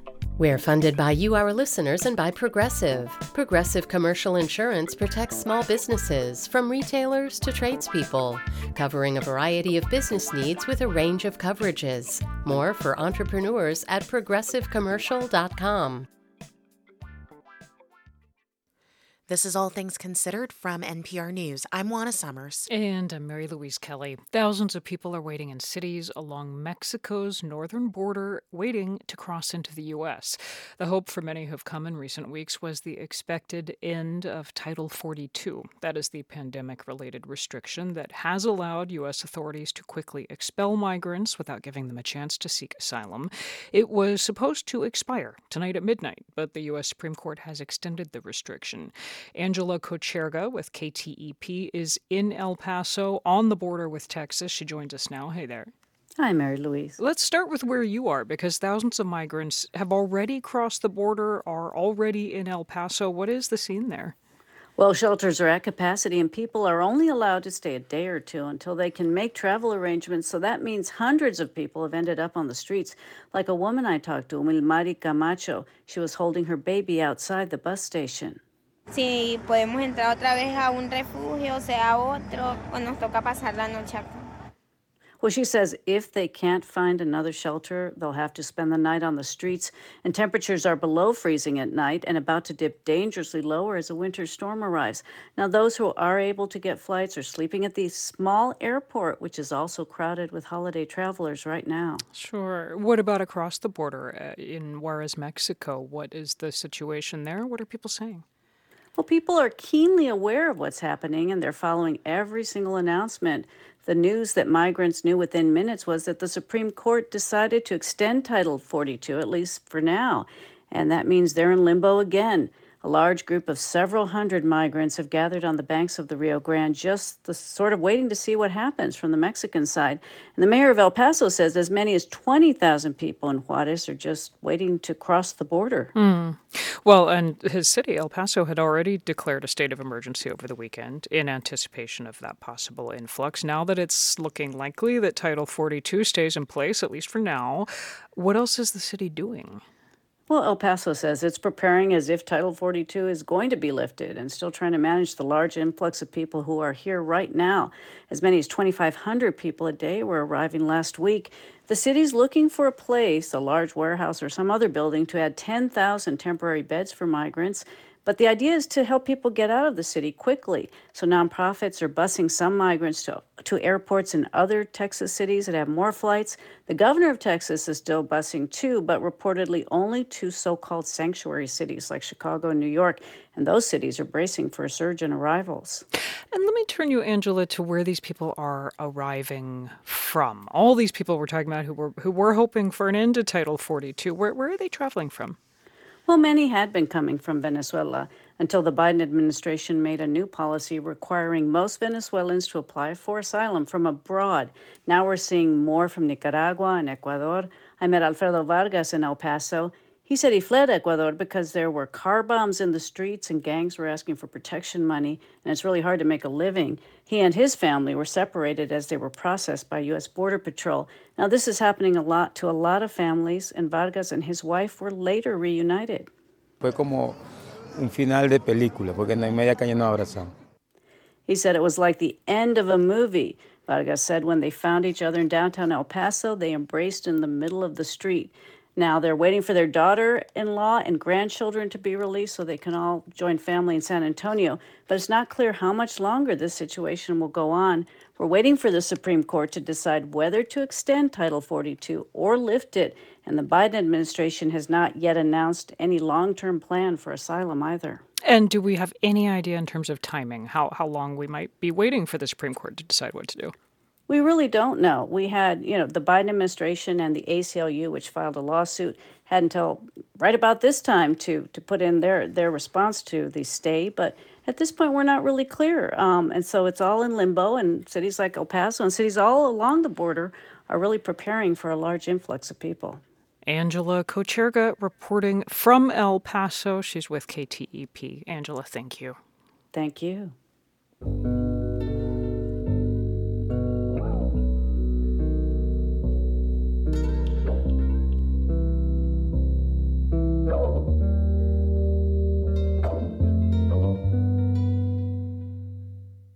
American forces brought thousands of Afghans to the U.S. after the Taliban takeover in 2021, but the vast majority still don't have legal status here. A bill before Congress would change that. Those pushing for passage of the Afghan Adjustment Act include a growing list of former generals and ambassadors. NPR's Quill Lawrence reports on one very prominent American veteran who's trying to help the Afghan pilots he trained and fought with. Salim Fakhri joined the Afghan Air Force at age 20 to be a pilot. I like to be a pilot, but it was a dream for me. His dream was to stand up and fight, he says, to keep terrorists from taking over Afghanistan again. Because we were like the victim of the terrorists for many years, and that was the big reason for me to stand up and fight. Fakhri rose to the rank of colonel and eventually got trained to fly U.S. Black Hawk helicopters. One of his teachers was an American Navy pilot named Jack. And Jack says he admired the Afghan pilot's spirit. He loved to fly. He wanted to serve his country. And Salim was impressed with Jack's cool under stress. Their first flight together ended with an emergency landing miles outside their base in Kandahar. Not safe area. And I was worried about Jack and other advisors who were with me. But the Jack was just relaxed. He was contacting with the other people on the ground. So, okay, we need a helicopter. This helicopter not fly anymore. And I say, okay, how brave he is. That's when the two became friends. Jack kept his secret, though. It was a poorly hidden secret on I think, everyone's behalf when I left the country to go to a highly publicized funeral. Jack is Jack McCain, and he flew home for the funeral of his father, Senator John McCain, in August of 2018. When he came back to Afghanistan 5 days later, McCain says, the Afghan pilots really proved their friendship. If one of them had wanted to make a high-profile target out of me they could have would have been extremely easy. I believe that they protected me or at least kept the secret. I can't overstate how important that is to me. McCain finished the remaining 8 months of his deployment, helping train up dozens of Afghan pilots on Black Hawks. Colonel Salim went on to command them, the Afghan Eagles, as they came to be known, airlifting Afghanistan's most effective ground troops around the country, until August of 2021, when the Taliban took over city after city. Colonel Salim was still flying missions after Kabul fell and U.S. forces retreated to the airport. And the resistance forces cannot fight against the Taliban anymore, and they asked me to come to the Kabul airport. There was concern not only to save the lives of his pilots, but to keep the Black Hawk helicopters and the only Afghans who knew how to fly them out of Taliban hands. And by this time, Colonel Salim and the Afghan Eagles had some friends working for them back in the U.S. Maggie Feldman Pilch is with the Atlantic Council in Washington. She teamed up with Jack McCain during the chaos of the Kabul airlift. I was really working on organizing airplanes, travel documents, all of that. She worked the phones in Washington. He was based on the West Coast. 2 weeks round the clock as the Taliban began hunting their friends down. While he was getting people to the airport. And literally all I did was message and call all the Afghan groups to try to move them or get them across the line. It was a lot of trial and error. It was not pretty. It happened because of luck and sustained effort. 120,000 people escaped in the airlift as the Americans withdrew and Afghanistan fell back into the hands of the Taliban. For Colonel Salim, it was a whiplash decision to flee after spending his adult life fighting. We did it for 20 years. And in 24 hours, everything's opposite. And instead of the helping the fight, everybody was getting out. In all, about 300 of the Afghan Eagles and their family members escaped. With help from McCain and Feldman Pilch and many others, they've all been resettled in Arizona. At a church outside Phoenix, a charity called Matthew House provides English lessons to recent immigrant families, including one of the Afghan Eagles. My name is Rashid Ahmad Muslim. I was one of the Afghan Air Force Black Hawk pilots. Rashid's mother and sister are taking English classes. His younger brothers have already become nearly fluent.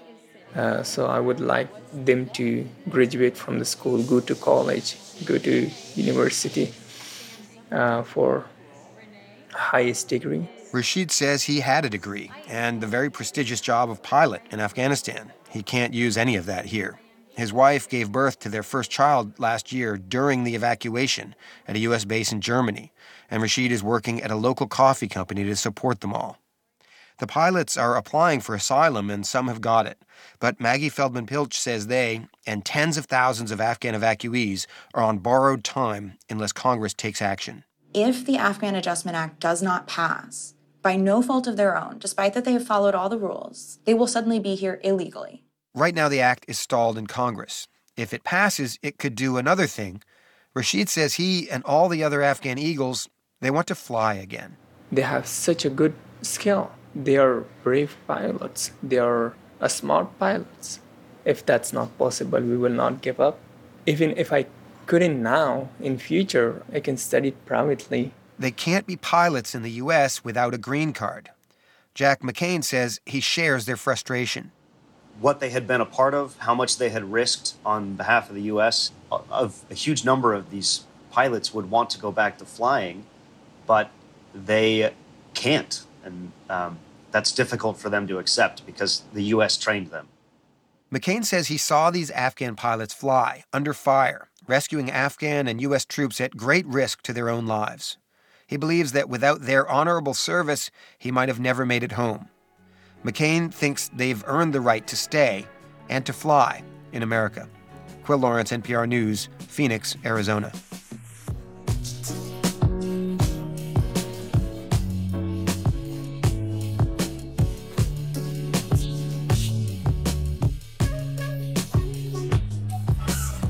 You're listening to All Things Considered.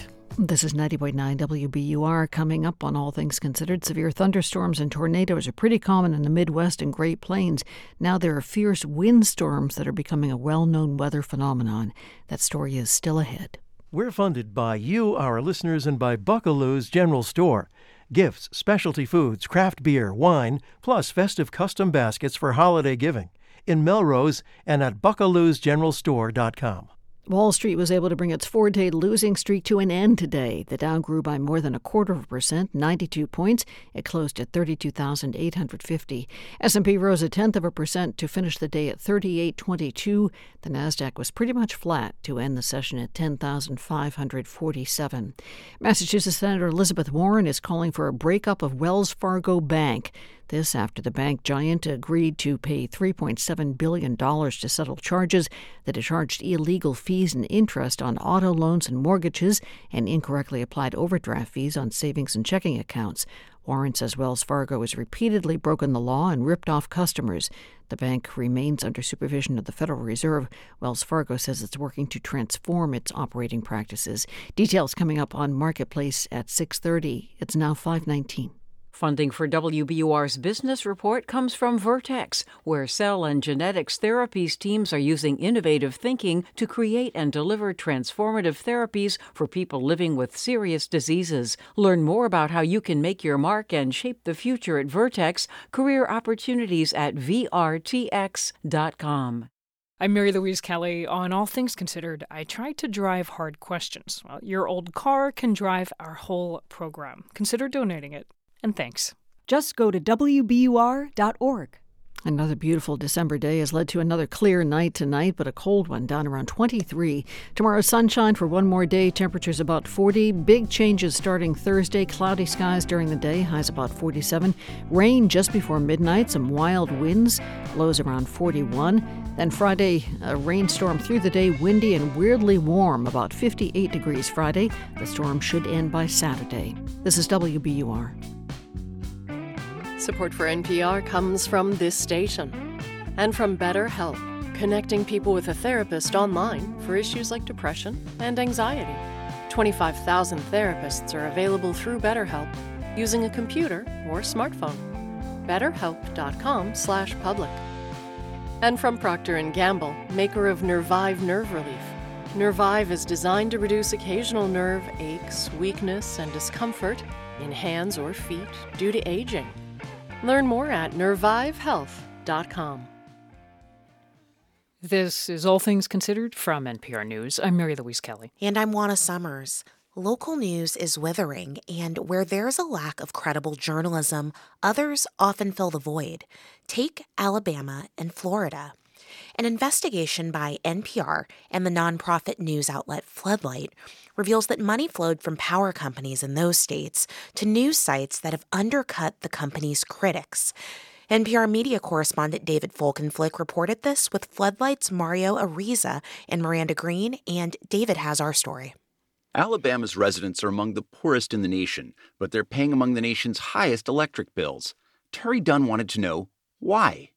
Dunn was elected to the state commission regulating power companies in 2010. Well, the profit margin that Alabama Power was receiving was, higher than anybody in the country. Alabama Power serves 1.5 million households and businesses there. They didn't take me serious. I flew under the radar. Dunn says a top lobbying executive at Alabama Power told him he'd be able to keep the roughly $100,000 a year elected post pretty much forever, as long as he got along and went along. I just said, well, we need to check. And it's been over 30 years since y'all have had a rate case. And but I didn't take it good. I should note, Alabama Power wouldn't comment for this story and wouldn't make the lobbying executive available to address Dunn's allegation. Dunn called for a rate hearing. That meant power executives would have to testify under oath about their company's finances and the rates they set. There had not been one in nearly 30 years. And that's when everything went bad then. That's when the attack started. Politicians get bad press all the time. They lose elections, too. This stuff happens. This was different. In the digital age, attacks don't always happen in person, but online. NPR and Floodlight investigated the actions of an influential consulting firm called Matrix and its powerful clients, including Alabama Power. Together, they steered money to 6 political news sites in Alabama and Florida in ways that shaped coverage of the people who could hold them in check. Matrix's founder and its former CEO don't exactly deny all this. They basically just blame each other. In the case of Terry Dunn, NPR and Floodlight have not been able to independently verify whether Alabama Power directed these media attacks, but the coverage sure was aggressive. Here's a clip of a rally of coal workers that took a hard turn against Dunn. A news site called the Alabama Political Reporter ran it, without comment, on its YouTube channel. Alabama Public Service Commissioner Terry Dunn is pushing for a bill that would allow him to take money from environmental groups. Matrix was established in Montgomery, Alabama, a generation ago. Its founder wrote a PhD thesis on how the media can be used to manipulate public opinion. Matrix seized the opportunity it recognized in the collapse of local news. To say that it's a shell of its former self, I think maybe even be giving the shell too much credit. Tom Fiedler is the former executive editor of the Miami Herald. The reduction in just the size of the press corps covering state government has created a vacuum that I think tends to be filled by people who have agendas beyond serving the public interest. And here's how Fiedler defines them. Special interests, in many cases the moneyed interests. Journalism typically prizes transparency. News organizations aren't supposed to have hidden agendas. Matrix operated largely out of view. A plaque in its office there reads, "Invisibility is more powerful than celebrity." For example, a Matrix employee used a shell company to arrange to buy a controlling stake in a political website in Florida called The Capitalist. The money came from a giant utility company in Florida. The CEO of that company, Florida Power and Light, ordered up a story to embarrass the Miami Herald. The ensuing piece ran 3 days later. Florida Power and Light and the publisher of The Capitalist declined to comment about all that. We have the email exchanges as well as the shell companies and corporation papers. Another beneficiary of Florida Power and Light's money is one of the most popular news sites in the state, Florida Politics. It's run by Peter Schorsch. I know where the bodies are buried in a way that other journalists or other media types don't know. The power company pays Florida Politics $43,000 annually for advertising. Schorsch says that's enough to cover the cost of a reporter's salary. One of his former reporters tells us Schorsch ordered him to write up positive articles about advertisers.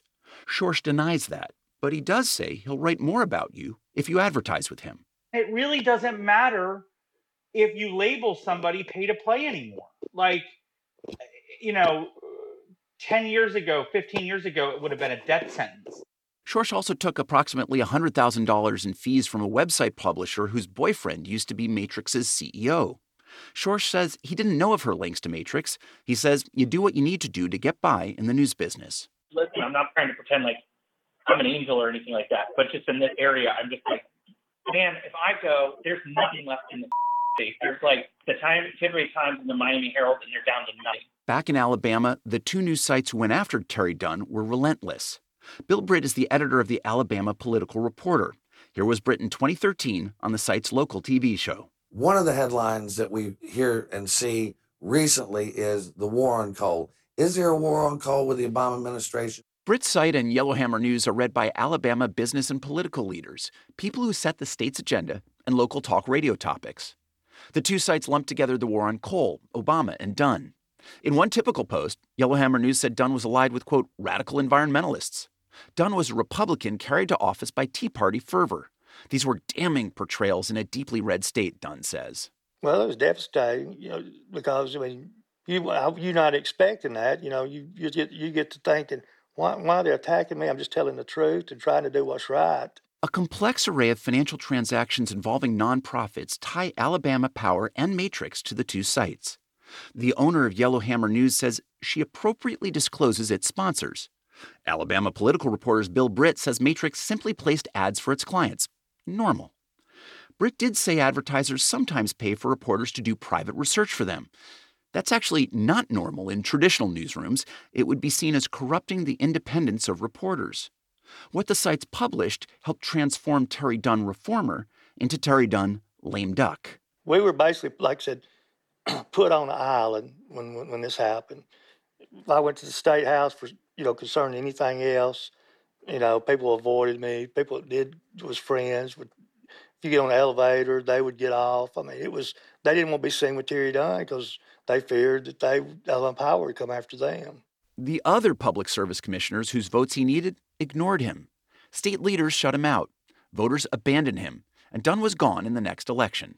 you know, as we went on, we seen how dirty everything was, and it was basically just a cesspool of, you know, down there. I mean, and really, I was glad to get out from there after I seen how everything operated in the state. To this day, no rate hearing has been held in Alabama. It's now been 40 years since Alabama Power executives had to open their books and testify under oath. David Folkenflik, NPR News.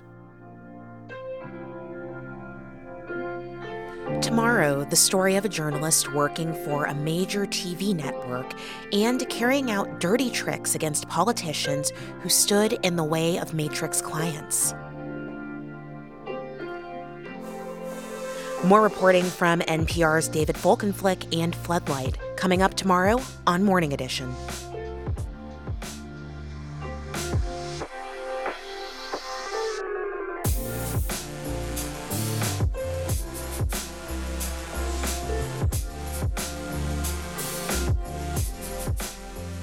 This is NPR News. This is 90.9 WBUR. A clear but cold night tonight, about 24. Tomorrow, sunny, highs about 40, still dry. Thursday, though, cloudy skies with a lot of rain and wind coming in Thursday night. Friday, 100% chance of rain, dangerously strong winds. This is WBUR. We're funded by you, our listeners, and by the Greater Boston Food Bank. You can give the gift of a holiday meal for just $30. Donate at gbfb.org/WBUR. Every step of the way, the January 6th committee has been a history-making congressional investigation. Most congressional investigations end with a report. They don't end with lawmakers sitting up at a dais telling the Justice Department what crimes a former president committed and how he should be investigated. I'm Michael Barbaro. That's today on The Daily from The New York Times. Tonight at 8 on WBUR. Live from NPR News in Washington, I'm Janine Herbst. Lawmakers unveiled a huge funding bill today that would keep the federal government open through next fall. But Congress now has only days to pass the $1.7 trillion budget. It calls for, among other things, $858 billion in defense funding and more than $772 billion for domestic programs for the rest of the fiscal year that ends in September. Other add-ons include a plan to ban the use of TikTok on government devices. Lawmakers have to pass it before Friday when a stopgap measure runs out. The city of Milwaukee has joined more than 50 other units of government across the country in challenging their 2020 population count by the U.S. Census Bureau. Chuck Hornbuck of member station WUWM reports Milwaukee's mayor says more than 16,000 people were missed, most of them people of color. The Census Bureau reported Milwaukee had about 577,000 residents in 2020. City officials contend the accurate number is more than 593,000. Milwaukee is basing most of its challenge on city numbers, showing more than 2,300 housing units were undercounted. Mayor Cavalier Johnson says Milwaukee has been working to redevelop vacant properties into homes. We've been diligent in doing that for years, and so that was troubling to me. And that's part of the reason why we're here today, because of the error that we believe the Census Bureau made. Johnson says the undercount is costing Milwaukee millions of dollars in federal aid. The Census Bureau says it doesn't comment on ongoing litigation. For NPR News, I'm Chuck Kornbach. Wall Street higher by the closing bell. The Dow gained 92 points to close at 32,849. That's up about 0.3%. The Nasdaq gained 1 point. You're listening to NPR News. This is 90.9 WBUR. I'm Lisa Mullins. A wind and rainstorm forecast for Friday and part of Saturday may disrupt travel throughout the region, including ferry service between Cape Cod and the islands. Steamship Authority spokesman Sean Driscoll says it's likely no ferries will run Friday. Friday is looking bad pretty much across the board. Saturday also is looking bad, especially in the morning into the afternoon. The timing of the wind dying down on Saturday is still a little bit iffy, and even when the winds die down, it doesn't necessarily mean that we'll be able to resume service immediately. Driscoll says the authority is adding 2 extra round trips tomorrow and 1 on Thursday on the Nantucket route to help travelers who want to get to their destination before the storm. Spending time in nature may help prevent two encounters incurable diseases, Alzheimer's and Parkinson's. WBUR's Martha Bieminger has more on a study out of Harvard's T.H. Chan School of Public Health published in the medical journal JAMA. Researchers compared proximity to vegetation, park space, and waterways for nearly 62 million Medicare members. They found that all three environments are associated with lower hospitalization rates for Parkinson's. For Alzheimer's, only access to vegetation, such as trees or crops, seem to matter. Here's lead author Joachim Klumpmaker. It's important, I think, because we can't cure them, to identify modifiable risk factors so that people don't get sick. The environment that we live in can impact our health. The study did not find differences based on income or gender, but does show greater benefits for Black Medicare members who live near vegetation as compared to other races. For 90.9 WBUR, I'm Martha Biebinger. The state's highest court has overturned the Kingston couple's $5 million verdict against a golf club. The lower court had awarded the money to the couple for emotional distress. They argued their house next to the course was bombarded by errant golf balls from the Indian Pond Golf Club. Today, the state Supreme Judicial Court ordered a retrial to determine if the number of balls hitting the house is unreasonable by legal standards. It's 5:35.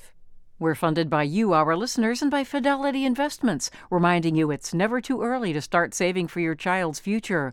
Learn more about a tax-advantaged 529 college savings account and how you can use the money to pay for qualified expenses at fidelity.com/ufund. Fidelity Brokerage Services, LLC, member NYSE SIPC.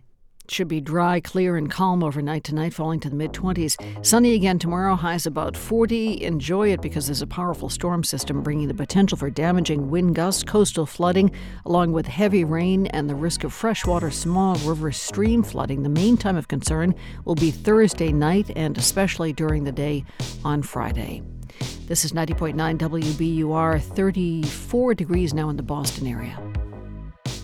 Support for NPR comes from this station and from Paramount Pictures with Babylon. In a world without rules, how far would you go for your dreams? Starring Brad Pitt, Margot Robbie, and Diego Calva. In theaters December 23rd. This film is rated R. And from Data IQ, a platform for everyday AI to help organizations make AI part of their daily business. Designed to elevate people, teams, and companies. DATAIQ.com. This is NPR. It's All Things Considered from NPR News. I'm Juana Summers. And I'm Mary Louise Kelly. It's a time of transition on Capitol Hill. The 117th Congress is coming to an end. In the House of Representatives, Democrats are ceding the bigger, plusher majority offices to Republicans. Departing lawmakers are packing up their belongings, getting ready to head home. And the newbies, the first-time lawmakers, are setting up their offices, learning their way around the House office buildings and the Capitol. We are going to spend the next several months hearing from two of them. The first, Gen Z member of Congress, a Democrat from Florida. My name is Maxwell Alejandro Frost. I confronted Governor DeSantis on ending gun violence. And what did he say? Deserves to be represented. Voy a luchar por cada familia. And in New York, Republican Mike Lawler. In the state assembly, I cut taxes and oppose Sean Maloney's. They've given us record inflation and surging crime. Priority to bring back cash bail, support the cops, and make our communities safe again. We're going to be speaking with Republican Mike Lawler and Democrat Maxwell Frost throughout their first year in Congress. We began our conversation this morning by talking about what they thought about House freshman orientation. The thing that surprised me the most, and this is as a, I've never held office before, first-time candidate, is, you go to something like orientation, and it was great, and I had a great time, and I learned a lot and made some great relationships, and it was amazing. But once you go, it's not a surprise how, partisan our country and Congress is, because partisanship is really built into the operation of the orientation in Congress in and of itself. I mean, the only times I got to spend time with my Republican incoming freshman colleagues was in the morning, where we were really in classes and we're trying to pay attention, not really much time for fellowship. And then in the evening, everything was split between the Democratic and Republican caucuses. So we really had to go out of our way to kind of meet the incoming Republican members and have a conversation. And we got to do that a couple times, mainly with the incoming Florida members. But that's just something I noticed. Just to respond to that, I think that was a common complaint, if you will, from a lot of members, that it was there really were not that many opportunities to get together in a bipartisan way. I went, for instance, to the Problem Solvers Caucus event one evening, and that gave me an opportunity to see, you know, a few Democrats who had attended.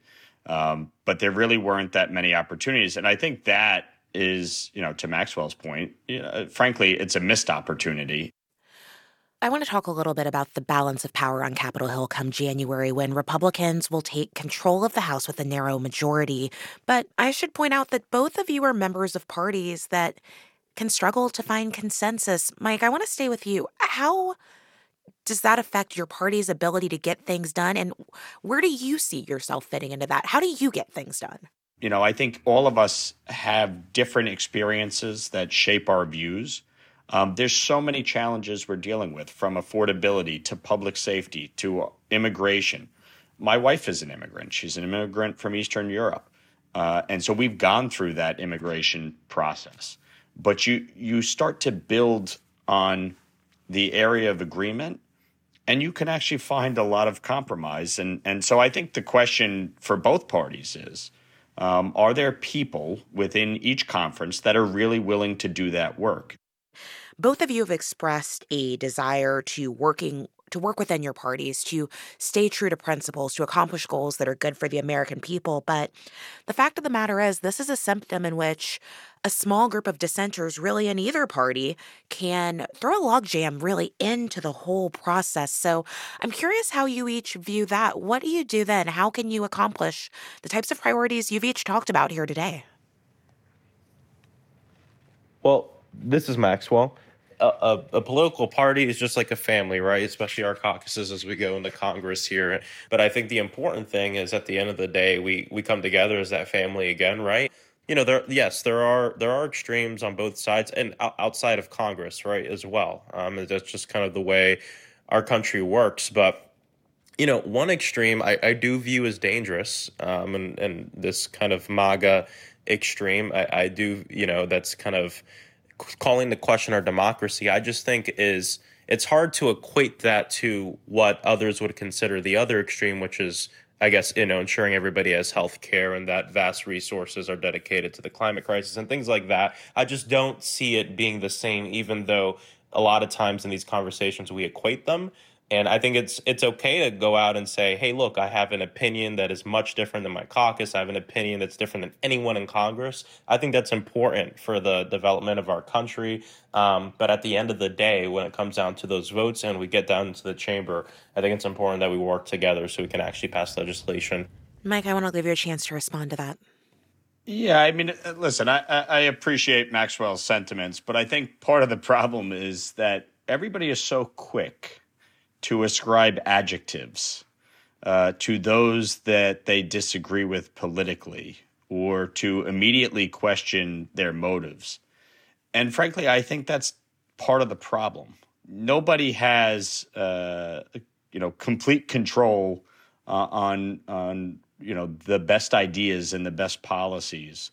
And I think it's nice to say that, you know, our extremes are you know, radical and crazy, and your extremes are just sincere and wanting to, you know, push policies that help the world. I mean, that's a little bit of a broad statement, if you will. I think there are extremes on all sides, and frankly, some of the policies that get pushed, you know, are destructive. So I think if we really are sincere about wanting to work together, then the first thing to do is stop immediately ascribing adjectives to the opposition. Stop immediately jumping to conclusions about people's motivations or immediately calling them dangerous. Yes, for instance, I think Joe Biden won the election. I think January 6th was wrong. But I also understand when people raise concerns about election integrity, you don't just immediately dismiss that.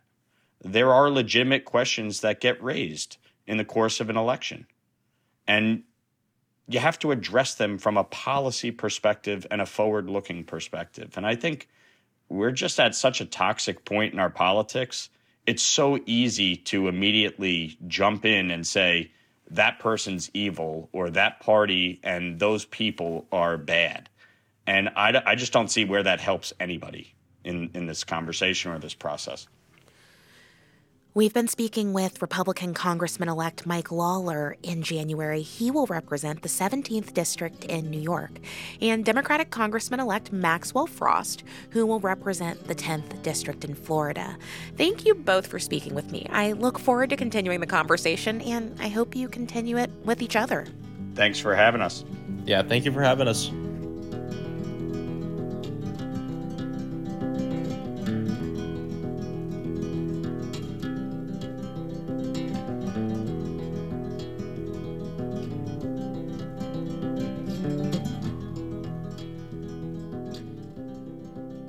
It's All Things Considered. You're listening to All Things Considered from NPR News. A huge storm system has recently punished the central and southern parts of the country. It's the type of severe weather that can be common in the Midwest and the plains. A year ago, the fierce winds of a derecho were part of the storms that killed at least 5 people and devastated neighborhoods in the region. Now scientists are working to determine what future derechos could look like. Iowa Public Radio's Katie Pikus reports. December 15th, 2021 was an unseasonably warm day, record highs in the 70s in some parts of Iowa, when a derecho blew through. The widespread long-lived windstorm hit Matt Thompson's seed and fertilizer application business more than 70 miles northwest of Des Moines. There was a building there. You could see the pad still sitting there, the gravel. That's where one of the buildings was. Lost Grove Ag Services lost 5 of its 6 buildings. Thompson recalls getting to the business early the next morning to survey the damage. And when the sun came up, we didn't know what we were going to do. It was pretty devastating to see. It was unbelievable. I'll never forget that. This derecho was unique, the first recorded in December anywhere in the U.S. Wind gusts exceeded 80 miles per hour. The straight-line winds and tornadoes that accompanied left nearly $2 billion in damage, stretching from Kansas to Michigan. Iowa, in particular, has been caught in the crosshairs of derechos over the last couple of years. Bill Gallis is a meteorology professor at Iowa State University. He says derechos thrive on warm, humid air in the atmosphere's lower levels, creating thunderstorms, something the Midwest often has. Those thunderstorms are able to tap into very strong winds happening higher up in the atmosphere, even up toward the jet stream, so that they can bring those strong winds down to the ground. That is what happened in the recent December 2021 derecho in the Midwest. There isn't a lot of research on derechos, so scientists say it's hard to know how they'll fare in a warming Earth. Gallis says there's more energy in the atmosphere as it warms, and that could pave the way for more powerful and more frequent derechos. But scientists can't say for sure, and some attribute the uncertainty to the fact that there's no official database for derechos like there is for hurricanes or tornadoes, where they can look for historic trends. That's something the National Weather Service is working on. Meteorologist Matthew Elliott says derechos have no formal definition. When you hear the word derecho, it's got to trigger something. It's got to trigger that this is the worst windstorm that I'm going to see. Once they have a label and better data, Elliott says it'll make forecasting derechos easier and will give people more warning to get to safety. The National Weather Service has improved the alert system. That's after a highly destructive derecho hit the Midwest back in August 2020, killing 4 people. Now when a severe thunderstorm warning is issued with strong winds of at least 80 miles per hour, people get an alert on their phones.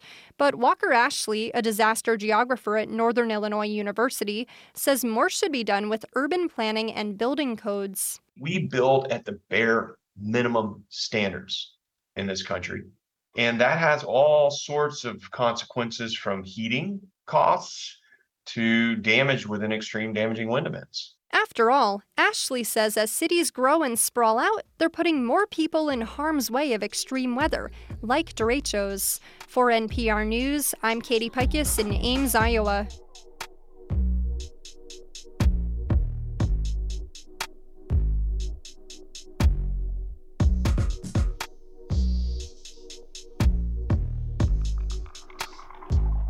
You're listening to All Things Considered from NPR News. Coming up on WBUR, more weather news. A big winter storm is poised to move across most of the U.S. and cause widespread travel disruptions and other troubles. Our own forecast is coming up. Also ahead, Broadway and Hollywood giving people something to sing about, traveling song show tunes. This is WBUR. We're funded by you, our listeners, and by the ICA. Discover how Jean-Michel Basquiat, Paul Klee, and many other artists have been inspired by childhood in To Begin Again, ICABoston.org.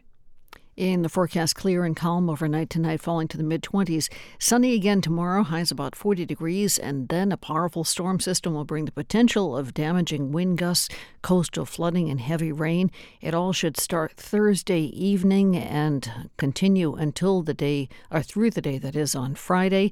And then we should have the storm ending by sometime during the day on Saturday. This is WBUR.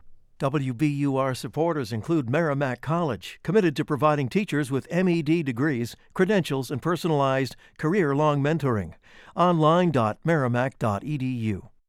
A woman had a giant hospital bill for surgery she never received simply because she had the same name as the woman who did. After contacting the hospital again and again and again, that's when I started to worry, is this affecting my credit score? A case of medical mistaken identity. Tomorrow on Morning Edition from NPR News. That's Morning Edition 5 to 9 on 90.9 WBUR, Boston's NPR News station.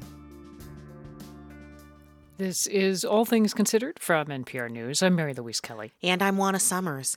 Millions of Americans may need to change their holiday travel plans this week as a severe winter storm hitting the Pacific Northwest moves across the country, bringing heavy snowfall, high winds, and plummeting temperatures.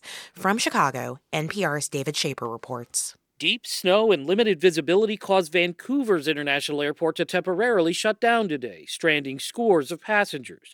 And that could be a sign of things to come here as the frigid weather system moves into and across the U.S. Forecasts call for heavy snow, extremely high winds, and even whiteout conditions across the Rocky Mountains, the Great Plains, and into the Midwest. Well, this could really be significant. Kathleen Bangs is with the flight tracking site FlightAware.com. You know, we could see Denver affected, Minneapolis. Obviously, Chicago is looking at potential blizzard conditions and up to 10 inches of snow with high winds. And behind it, bitterly cold air that will drop temperatures from well below zero in Montana, the Dakotas, and the upper Great Lakes to near freezing down near the Gulf Coast, where Bang says it will meet warmer and moist stormy air in southern states. Across not too far of a geographical distance, you could be taking off in blizzard conditions and then landing in thunderstorm conditions. Airlines canceled only a few hundred flights today, but delays and cancellations are expected to increase significantly in the coming days. So airlines are now allowing passengers to change their flights and travel ahead of the storm. Amtrak is canceling some trains in and out of Chicago later this week. According to AAA, 113 million Americans are traveling for the holidays, and 90% of them are driving, which authorities warn may be especially treacherous later in the week. David Schaefer, NPR News, Chicago. Well, as you just heard, AAA estimates that a lot of Americans will be traveling, and some traveling more than 50 miles from their homes over the holidays, either for vacation or to be with their families. When we mentioned that to critic Bob Mondello, he started humming show tunes. Travel, they say, improves the mind, an irritating platitude, which frankly, entre nous, is very far from true. If musicals are a trip, trip musicals are a trip and a half. By trip musicals, I mean shows that take you somewhere rather than just arriving somewhere by boat or plane or car or whatever. Quite a few years ago, when I saw the Barbra Streisand musical Yentl, I called a friend who was a Streisand nut to tell him about it. He only had one question. Does she sing on public transportation? Because she always did. Remember Funny Girl? She sang Don't Rain on My Parade on a train, in a taxi, and on a tugboat. I'll march my band down. In Funny Lady, it was an airplane she sang on. Standing in the wings, all prepared to start. In Hello Dolly, she was belting on a train. And my buddy had guessed right. In Yentl, at the very end, there Babs was on an ocean liner with the wake washing over the vocals as she sang about heading for parts unknown. Why settle for just a piece of sky? Streisand was, let's note, in good company in this singing on transportation thing. Judy Garland not only did it all the time, she tended to sing about transportation. In Meet Me in St. Louis, clang, clang, clang went the trolley.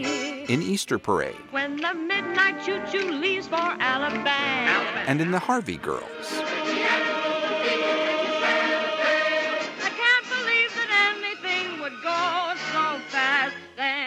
May I just digress here for a moment? There's a reason movie directors like to put musical numbers on trains. Trains are propulsive, gushing steam as they pull out of the station, pushing the music forward. You can hear how it gives Garland a boost.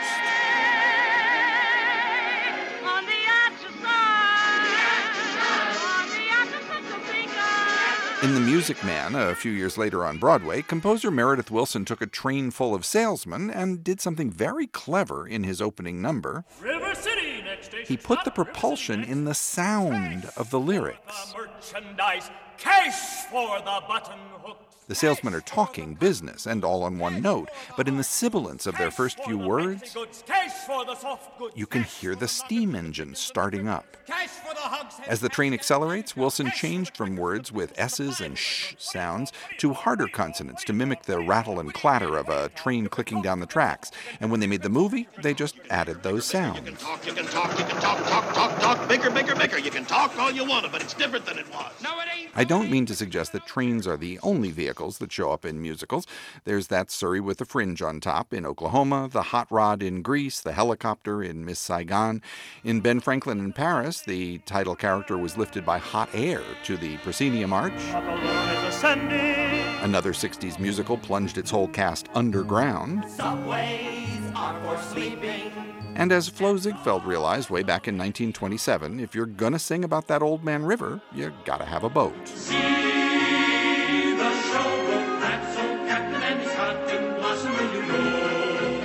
Showboat, which takes place almost entirely on a Mississippi paddle wheeler, is that rare Broadway musical that's actually about a mode of transportation.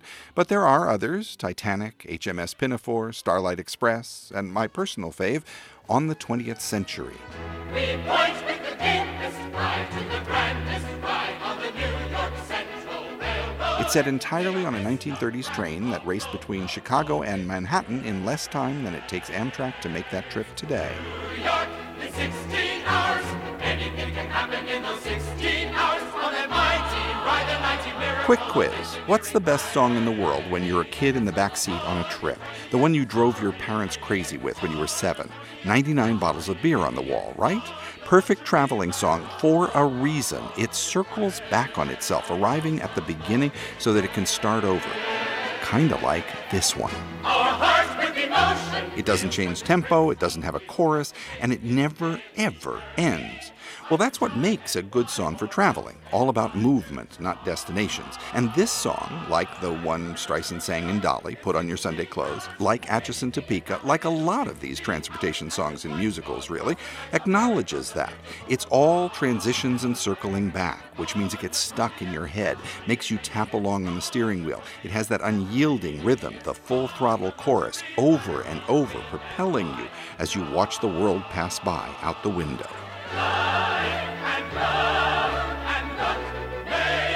Sounds like it's ending, right? Yeah, not so much.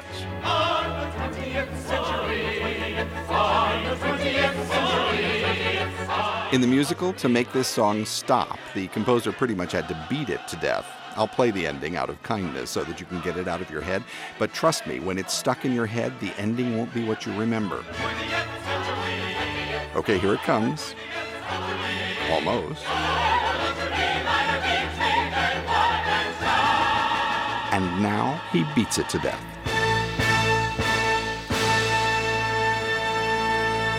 That is a traveling song. And this is NPR News.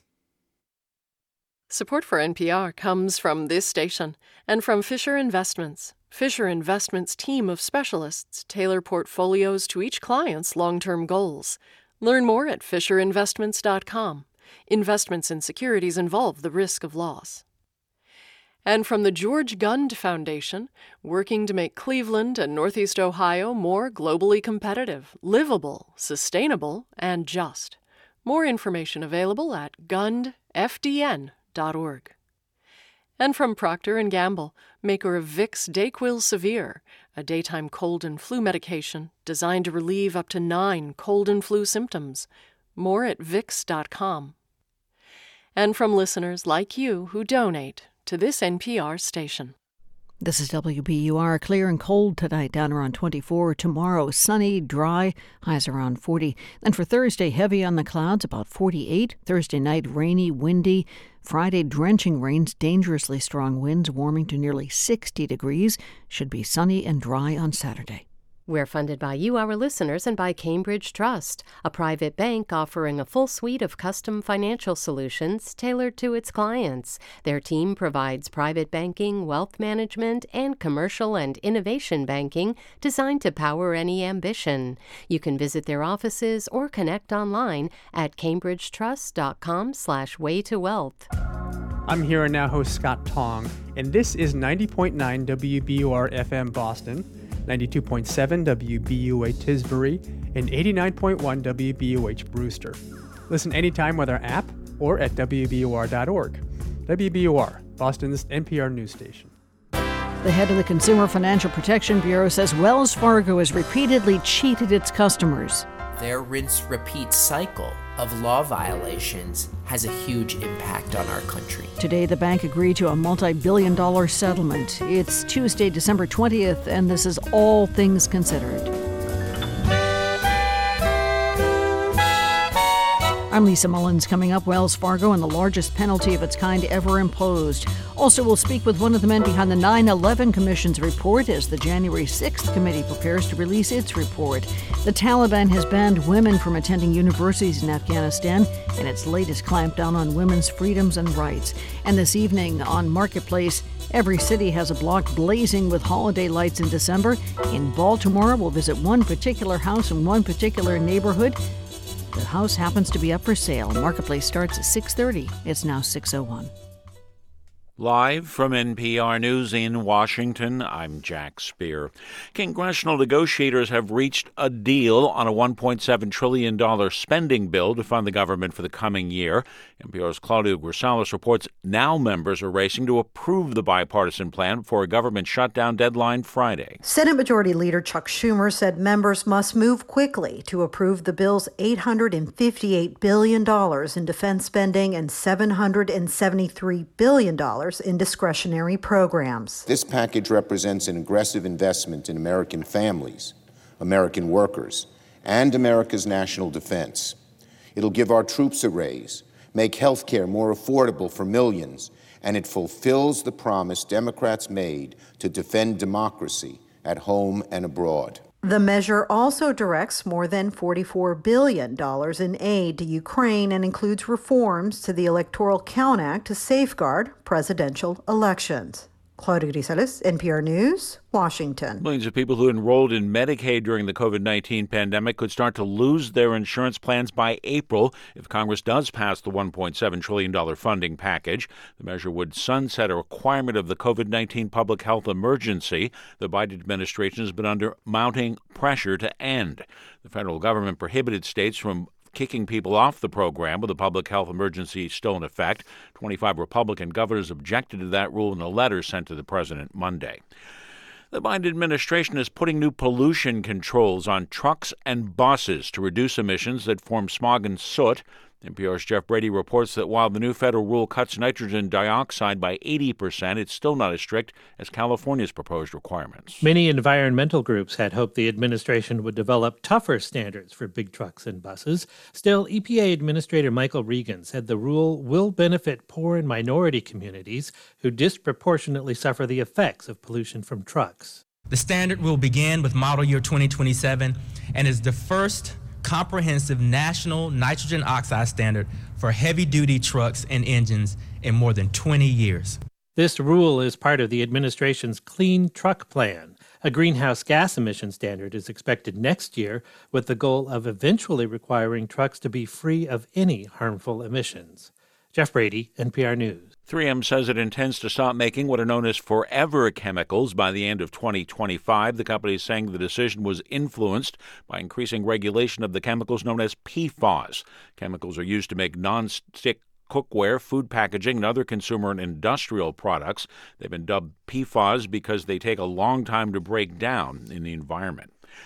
Stocks on Wall Street eked out modest gains today. The Dow up 92 points. The Nasdaq rose a point. You're listening to NPR. This is 90.9 WBUR in Boston. I'm Lisa Mullins. An Ashland doctor is facing charges in connection with the January 6th attack on the U.S. Capitol. 68-year-old Jacqueline Sterer was taken into custody today. Federal prosecutors say she entered the Capitol during the January 6th riot and struck a Metropolitan Police officer.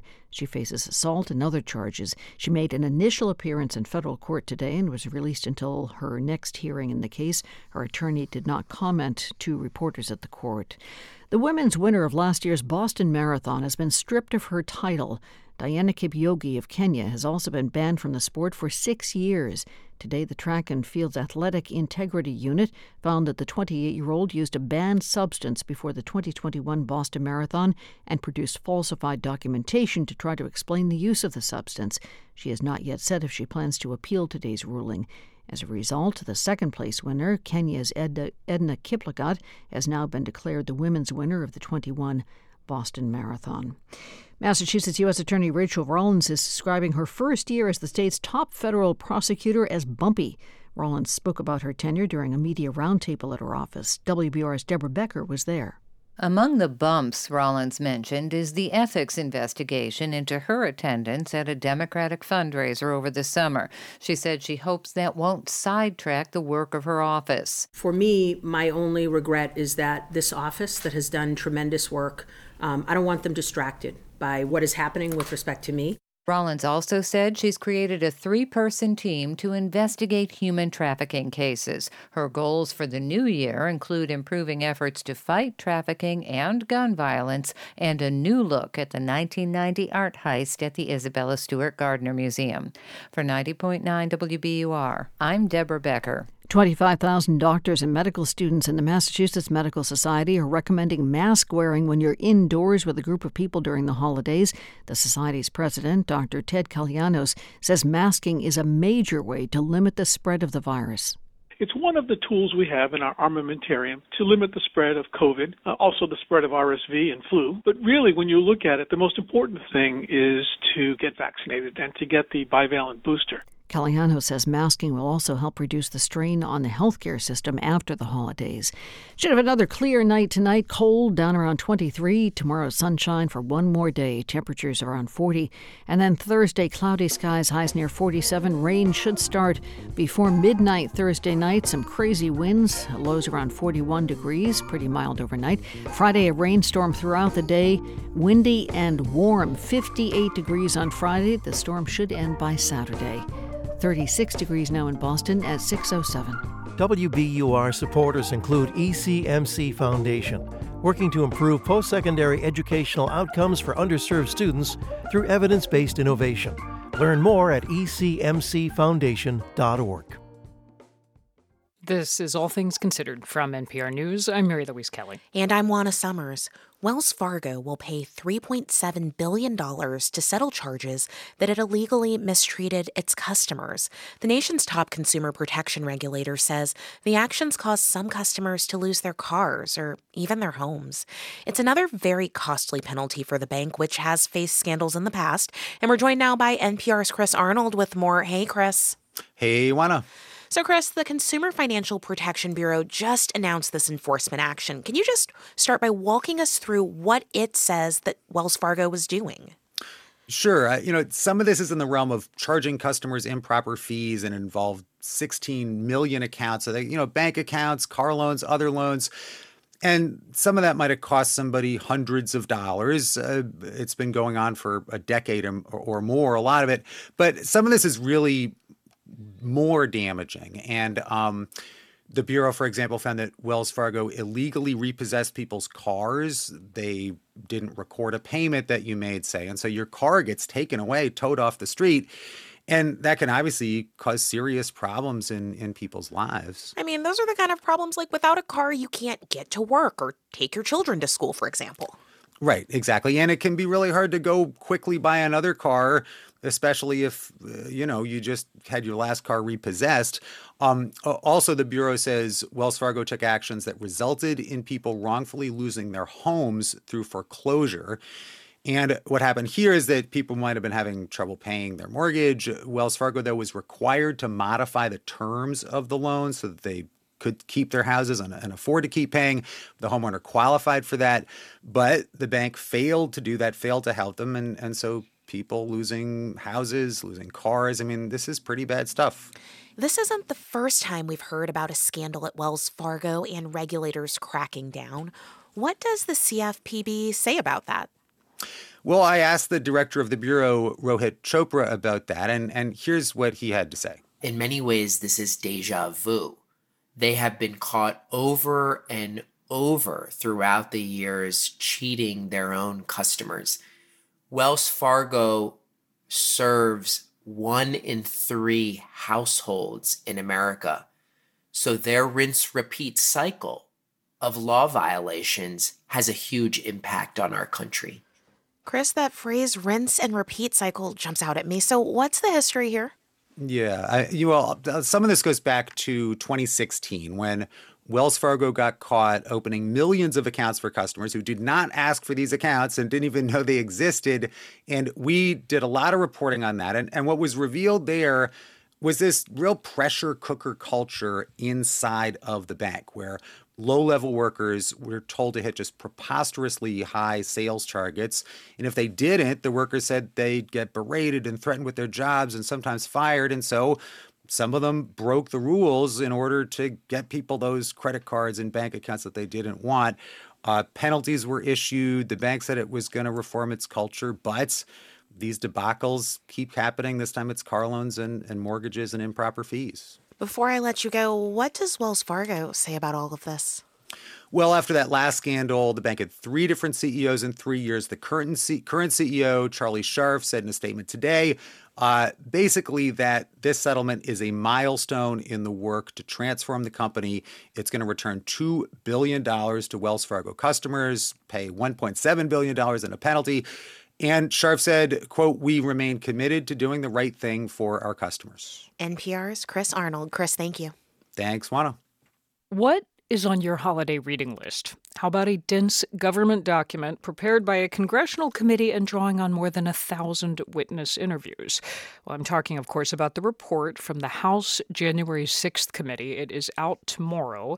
And there actually is precedent for a report like this to become a hit with readers. The 9/11 Commission report, released back in 2004, was the official government account of the September 11th attacks. It ran 567 pages of minute detail, yet it became a bestseller. It was nominated for a National Book Award. So how do you make a story like this sing? Well, I'm joined now by someone who knows, Professor Philip Zelikow. He was executive director of the 9/11 Commission, and he led the staff that wrote that report. Phil Zelikow, welcome to All Things Considered. Glad to be with you. All right, I want to go back to this moment nearly 20 years ago now, when y'all have done all the interviews, you've held the hearings, you've gathered the facts, and it falls to you and your team to sit down and actually write the report. Where do you start? Well, what you first have to start with is imagining the scope of the story that you're trying to reconstruct. So in the case of 9/11, for example, it wasn't just the events of the day. It was the developments in the years leading up to 9/11. And in our case, we also made the choice to not just examine what America did, but also to examine what the enemy did, what the enemy planned, as best we could reconstruct that. You're making me think almost of the way a movie director would conceive of this with the lens, and you're trying to figure out how tight a shot do I need? How far back do I need? How many cameras do I need to tell this story? Well, a little bit, but I think of it more as a way a good historian would see the story, in which you're reconstructing choices that are being made by people who don't have 20/20 hindsight, who don't know what's going to happen and who are working in a world of uncertainty and murky information. Now, take that idea back to the January 6th story. The January 6th story also, in a way, involves an attack and then the efforts to respond to that attack and thwart it. There's a version of this in which you're just writing about the events of the day, about January 6th. My view, which actually I discussed with Congresswoman Cheney and with the outstanding attorney who became the chief counsel of the January 6th effort, was that actually that's not the way to structure the narrative for this story, and it's not what they have done. They made this crucial decision, which I think was the right decision, to expand the scope of the story to deal with the whole attack on the democratic system and the effort to overthrow the election. And then in each angle, you look at the people who are trying to help that happen, but also the people who are blocking that and keeping that election from being overthrown. I want to stick with the word you just used, the word narrative. Why was it important to organize it as a narrative, like as a story that people could follow along as they tried to make sense of the unspeakable? Stories are the way people understand the past. The challenge then is to recover the choices and uncertainty in that story. And then as the reader follows you into that world of uncertainty, then that creates the tension. You live through that uncertainty. You live through the sense of, I don't know what's going to happen next. So let's apply this to the report that we are expecting to drop tomorrow. And I want to ask about one key difference between their work and your work on the 9/11 report, which is that with 9/11, there was huge debate over who was to blame. There was debate over what the U.S. should do to respond to these terror attacks. There was not huge debate over the facts of what happened that day. Anybody in front of a television, we watched the towers fall. We watched the smoke billowing up from the Pentagon. Right, all the big questions were why questions. Right, and if anything, the events united Americans. The January 6th, totally different story. Yes, it was a fantastically challenging job simply to reconstruct the detail of what happened and what led to these moments. We'll see whether or not they can write something that's plain and factual and accessible. In our case, we tried to write something that was extremely tight and trust readers to come to their own conclusions about what it meant. Some people used our report as evidence to attack the Clinton administration. Some people used our report as evidence to attack the Bush administration. In a way, the report became kind of a Rorschach blot that readers would interpret according to their lights. In this case, we'll see to what extent the report writers try to steer the readers to the conclusions they want them to hear, though they're doing some of that through congressmen and women in the hearings themselves. Well, and in this case, the person at the center, former President Trump, is running for president again. Did you worry about being perceived as a political body, about the politics of this? Because I hear you saying you just stick to the facts and tell the story, but as you know, people's views on what are the salient facts differ. They do, and people forget now in kind of a haze of nostalgia about the 9/11 Commission's work. But our report, as you'll remember, was produced in an intensely partisan environment amid all sorts of controversies. And fortunately, there were no controversies about whether al-Qaeda was good or bad. You had a villain. There was agreement. Right. Yeah. It's a very different situation here. They're actually more in the mode of conducting a large-scale criminal investigation. The committee has recommended at least movement towards a criminal investigation for possible federal crimes by former President Trump and a number of others. So these are very grave charges. They have various both criminal and constitutional implications. Their burden is a very difficult burden. They're moving into an environment that's more political and more polarized than ours. And you and others can judge how well they did their work under extremely difficult circumstances. I, for one, am generally impressed by what I have seen so far.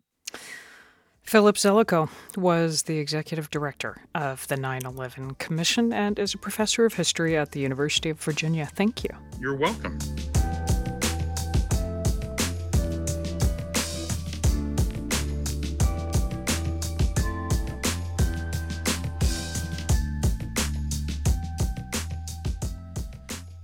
Demand for electric vehicles is rising, so is the demand for the rare materials needed to make them, like lithium for EV batteries.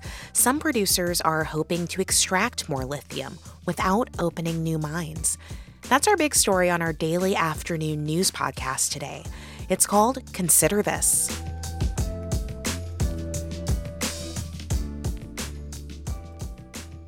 You're listening to All Things Considered from NPR News.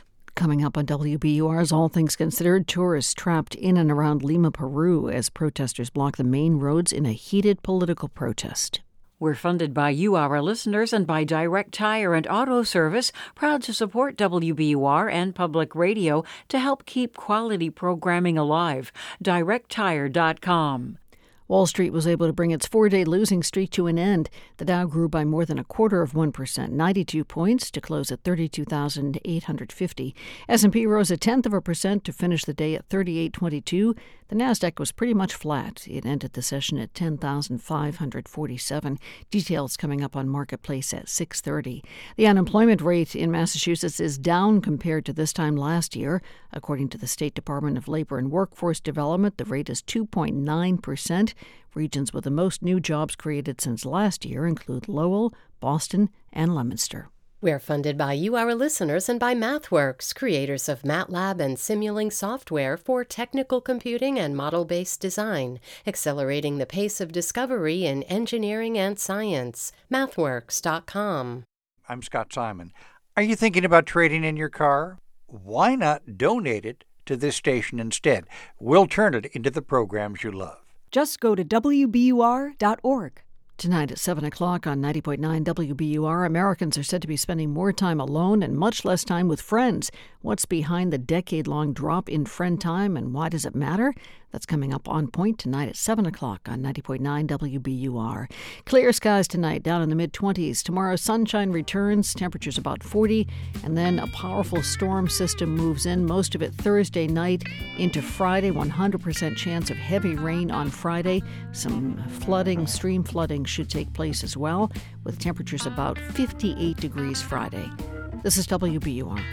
WBUR supporters include Buckaloo's General Store, gifts, specialty foods, craft beer, wine, plus festive custom baskets for holiday giving in Melrose and at buckaloosgeneralstore.com. This is All Things Considered from NPR News. I'm Mary Louise Kelly. And I'm Juana Summers. The sixth grade. Right now in Afghanistan, if you are female, that's the highest level of education that you're likely able to attain. That's after the Taliban government suspended women from attending universities.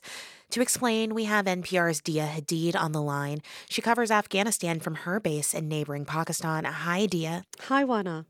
Dia, first of all, can you just start by explaining what happened today? So what happened was there was an image of a government circular that was leaked online today, and it announced women were suspended from university. And then the spokesman of the Higher Education Ministry confirmed the news to NPR. Okay, I understand that, but Dia, weren't girls already banned from attending school? Yes and no. It's been a bit confusing. It's a patchwork. You see, after the Taliban seized power of Afghanistan over a year ago, they prevented most women and girls from attending high school. But because of a quirk in how they made that decision, women and girls were still able to attend college or university. So up to a few weeks ago, the Taliban even allowed women to undertake university entrance exams. So you had this weird situation where girls could attend primary school, they could attend university, but most couldn't attend high school. But now with this suspension, it looks like the highest level of education most Afghan girls will be able to attain is grade 6, and that's when primary school ends in Afghanistan. Wow. At this point, have you heard from any Afghan women about the suspension? Yeah, two of them got in touch with me right away. And the first woman you'll hear, her name is Warang, and she was about to wrap up her first year of her civil engineering degree when she heard the news. It was my dream to become an engineer and serve my country, but such a decision made by Taliban has shattered by my dreams. I was in second semester. Today was the last exam, and we were going to join in the third semester after 2 or 3 days. I'm so sad. I'm so sad and I have no words. I also spoke to another female university student. Her name is Zahra. She also sent me a voice message in very precise English. What news could be worse than this? I am a final year photography student. Now the Taliban took our last hope from us. The female students had their last exam tomorrow, but the Taliban closed the gates of universities to them. I've been shaking with anger. I can't even cry. She can't even cry. Wow. Did any Taliban officials give a reason for this move? So far, no. But it's been clear for a while now that hardliners in the Taliban are calling the shots. And it may well be that the group needs to show their followers that they fought the Americans and other Afghans for 2 decades for something. And a tangible way of showing that is by pushing women back into their homes. This is an ultra-conservative movement. And the thing is that the Taliban don't have much else to show for their takeover. They face international isolation. The country's in an economic mess. Most Afghans are going hungry. And the Taliban are also facing a serious ideological challenge from the Islamic State, ISIS. So this might be a way of gesturing to their own followers that they're just as conservative. NPR's Dia Hadid. Dia, thank you. Thank you, Anna. The last time we talked with journalist Simeon Tegel from Lima, Peru's president had just been arrested, an emergency government had just been installed, a curfew imposed. That was December 7th, so less than 2 weeks ago. And in the intervening days, the chaos has continued, so have protests, so have power grabs. Well, Simeon Tegel is back. He's still in Lima. He's here to update us on the latest. Hey there. Hi. Hi. Okay, start with who is running things. The last time we talked to you, the country's vice president had just taken over. She had declared this state of emergency. Where do things stand? So that's correct. Her name is Dina Boluarte. She was Pedro Castillo's vice president on the same ticket as him, Free Peru, the party is called. She is still president after a week, although there have been calls for her to resign, and she lost a couple of cabinet ministers over the weekend. She had to name a whole new cabinet, right? How is that going? That's correct. She named a new cabinet. They're largely a technocratic cabinet. There's been a lot of criticism of the cabinet that it's not the right cabinet for this difficult moment in Peru. She needs a cabinet with political experience, people who are used to communicating, to dialogue, to reacting rapidly, and also to dealing with a Congress that is frankly very hard to deal with. What about the president who was just ousted, Pedro Castillo? When we spoke to you last, he had just been arrested. He was at a police station. Where is he now? What's his status? So he now is behind bars still. He was initially given 7 days of preliminary detention. Then he went before the judge, and the judge decided that he should be given 18 months of pre-trial detention. The reasoning for that is that there was thought to be a significant risk of flight. Pedro Castillo was actually arrested heading towards the Mexican embassy where he was going to try and seek asylum. So it seems pretty well founded, the suspicion or the fear that he might try and flee Peruvian jurisdiction. You know, he's gone literally 3 hours between leaving the presidential palace and ending up in police custody. So it really didn't take very long. And he did send out a series of tweets last week. He still regards himself as the official constitutional president of Peru. What does daily life feel like where you are in the capital? I mean, you're describing political chaos. I'm also reading trains have been disrupted. Air travel's been disrupted because protesters have stormed the airports. Is the country working? Is it running? So really, this is a tale of two Perus. Lima, which is where 10 million Peruvians, nearly one-third of the population live, has been largely unaffected by the turmoil and the protests. There were some protests in downtown Lima near Congress, but those have fizzled out. There's been a heavy police presence, it has to be said. But most of the protests, and they are still going on, are in mountain areas, impoverished mountain areas that voted heavily for Pedro Castillo and regard his ouster as unconstitutional and really a slap in the face for them. Those are the people that Pedro Castillo appealed to when he was campaigning with a very populist campaign, and they're the people now who are protesting. The protests, as you mentioned, have been violent. People have died.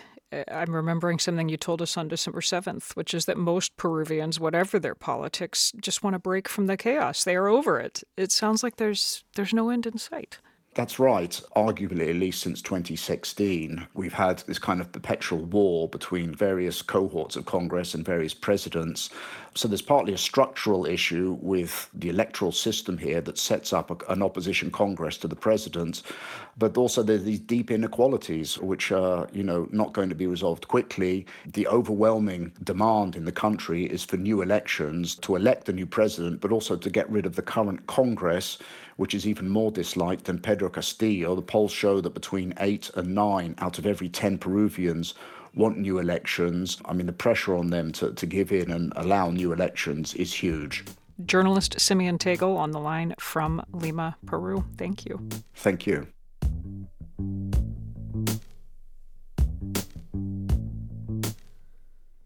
This is NPR News. This is WBUR, another starlit night tonight falling to the mid-20s. Tomorrow we should squeeze out one more sunny day, topping out at about 40. Thursday turning gray and milder, pushing 50 degrees.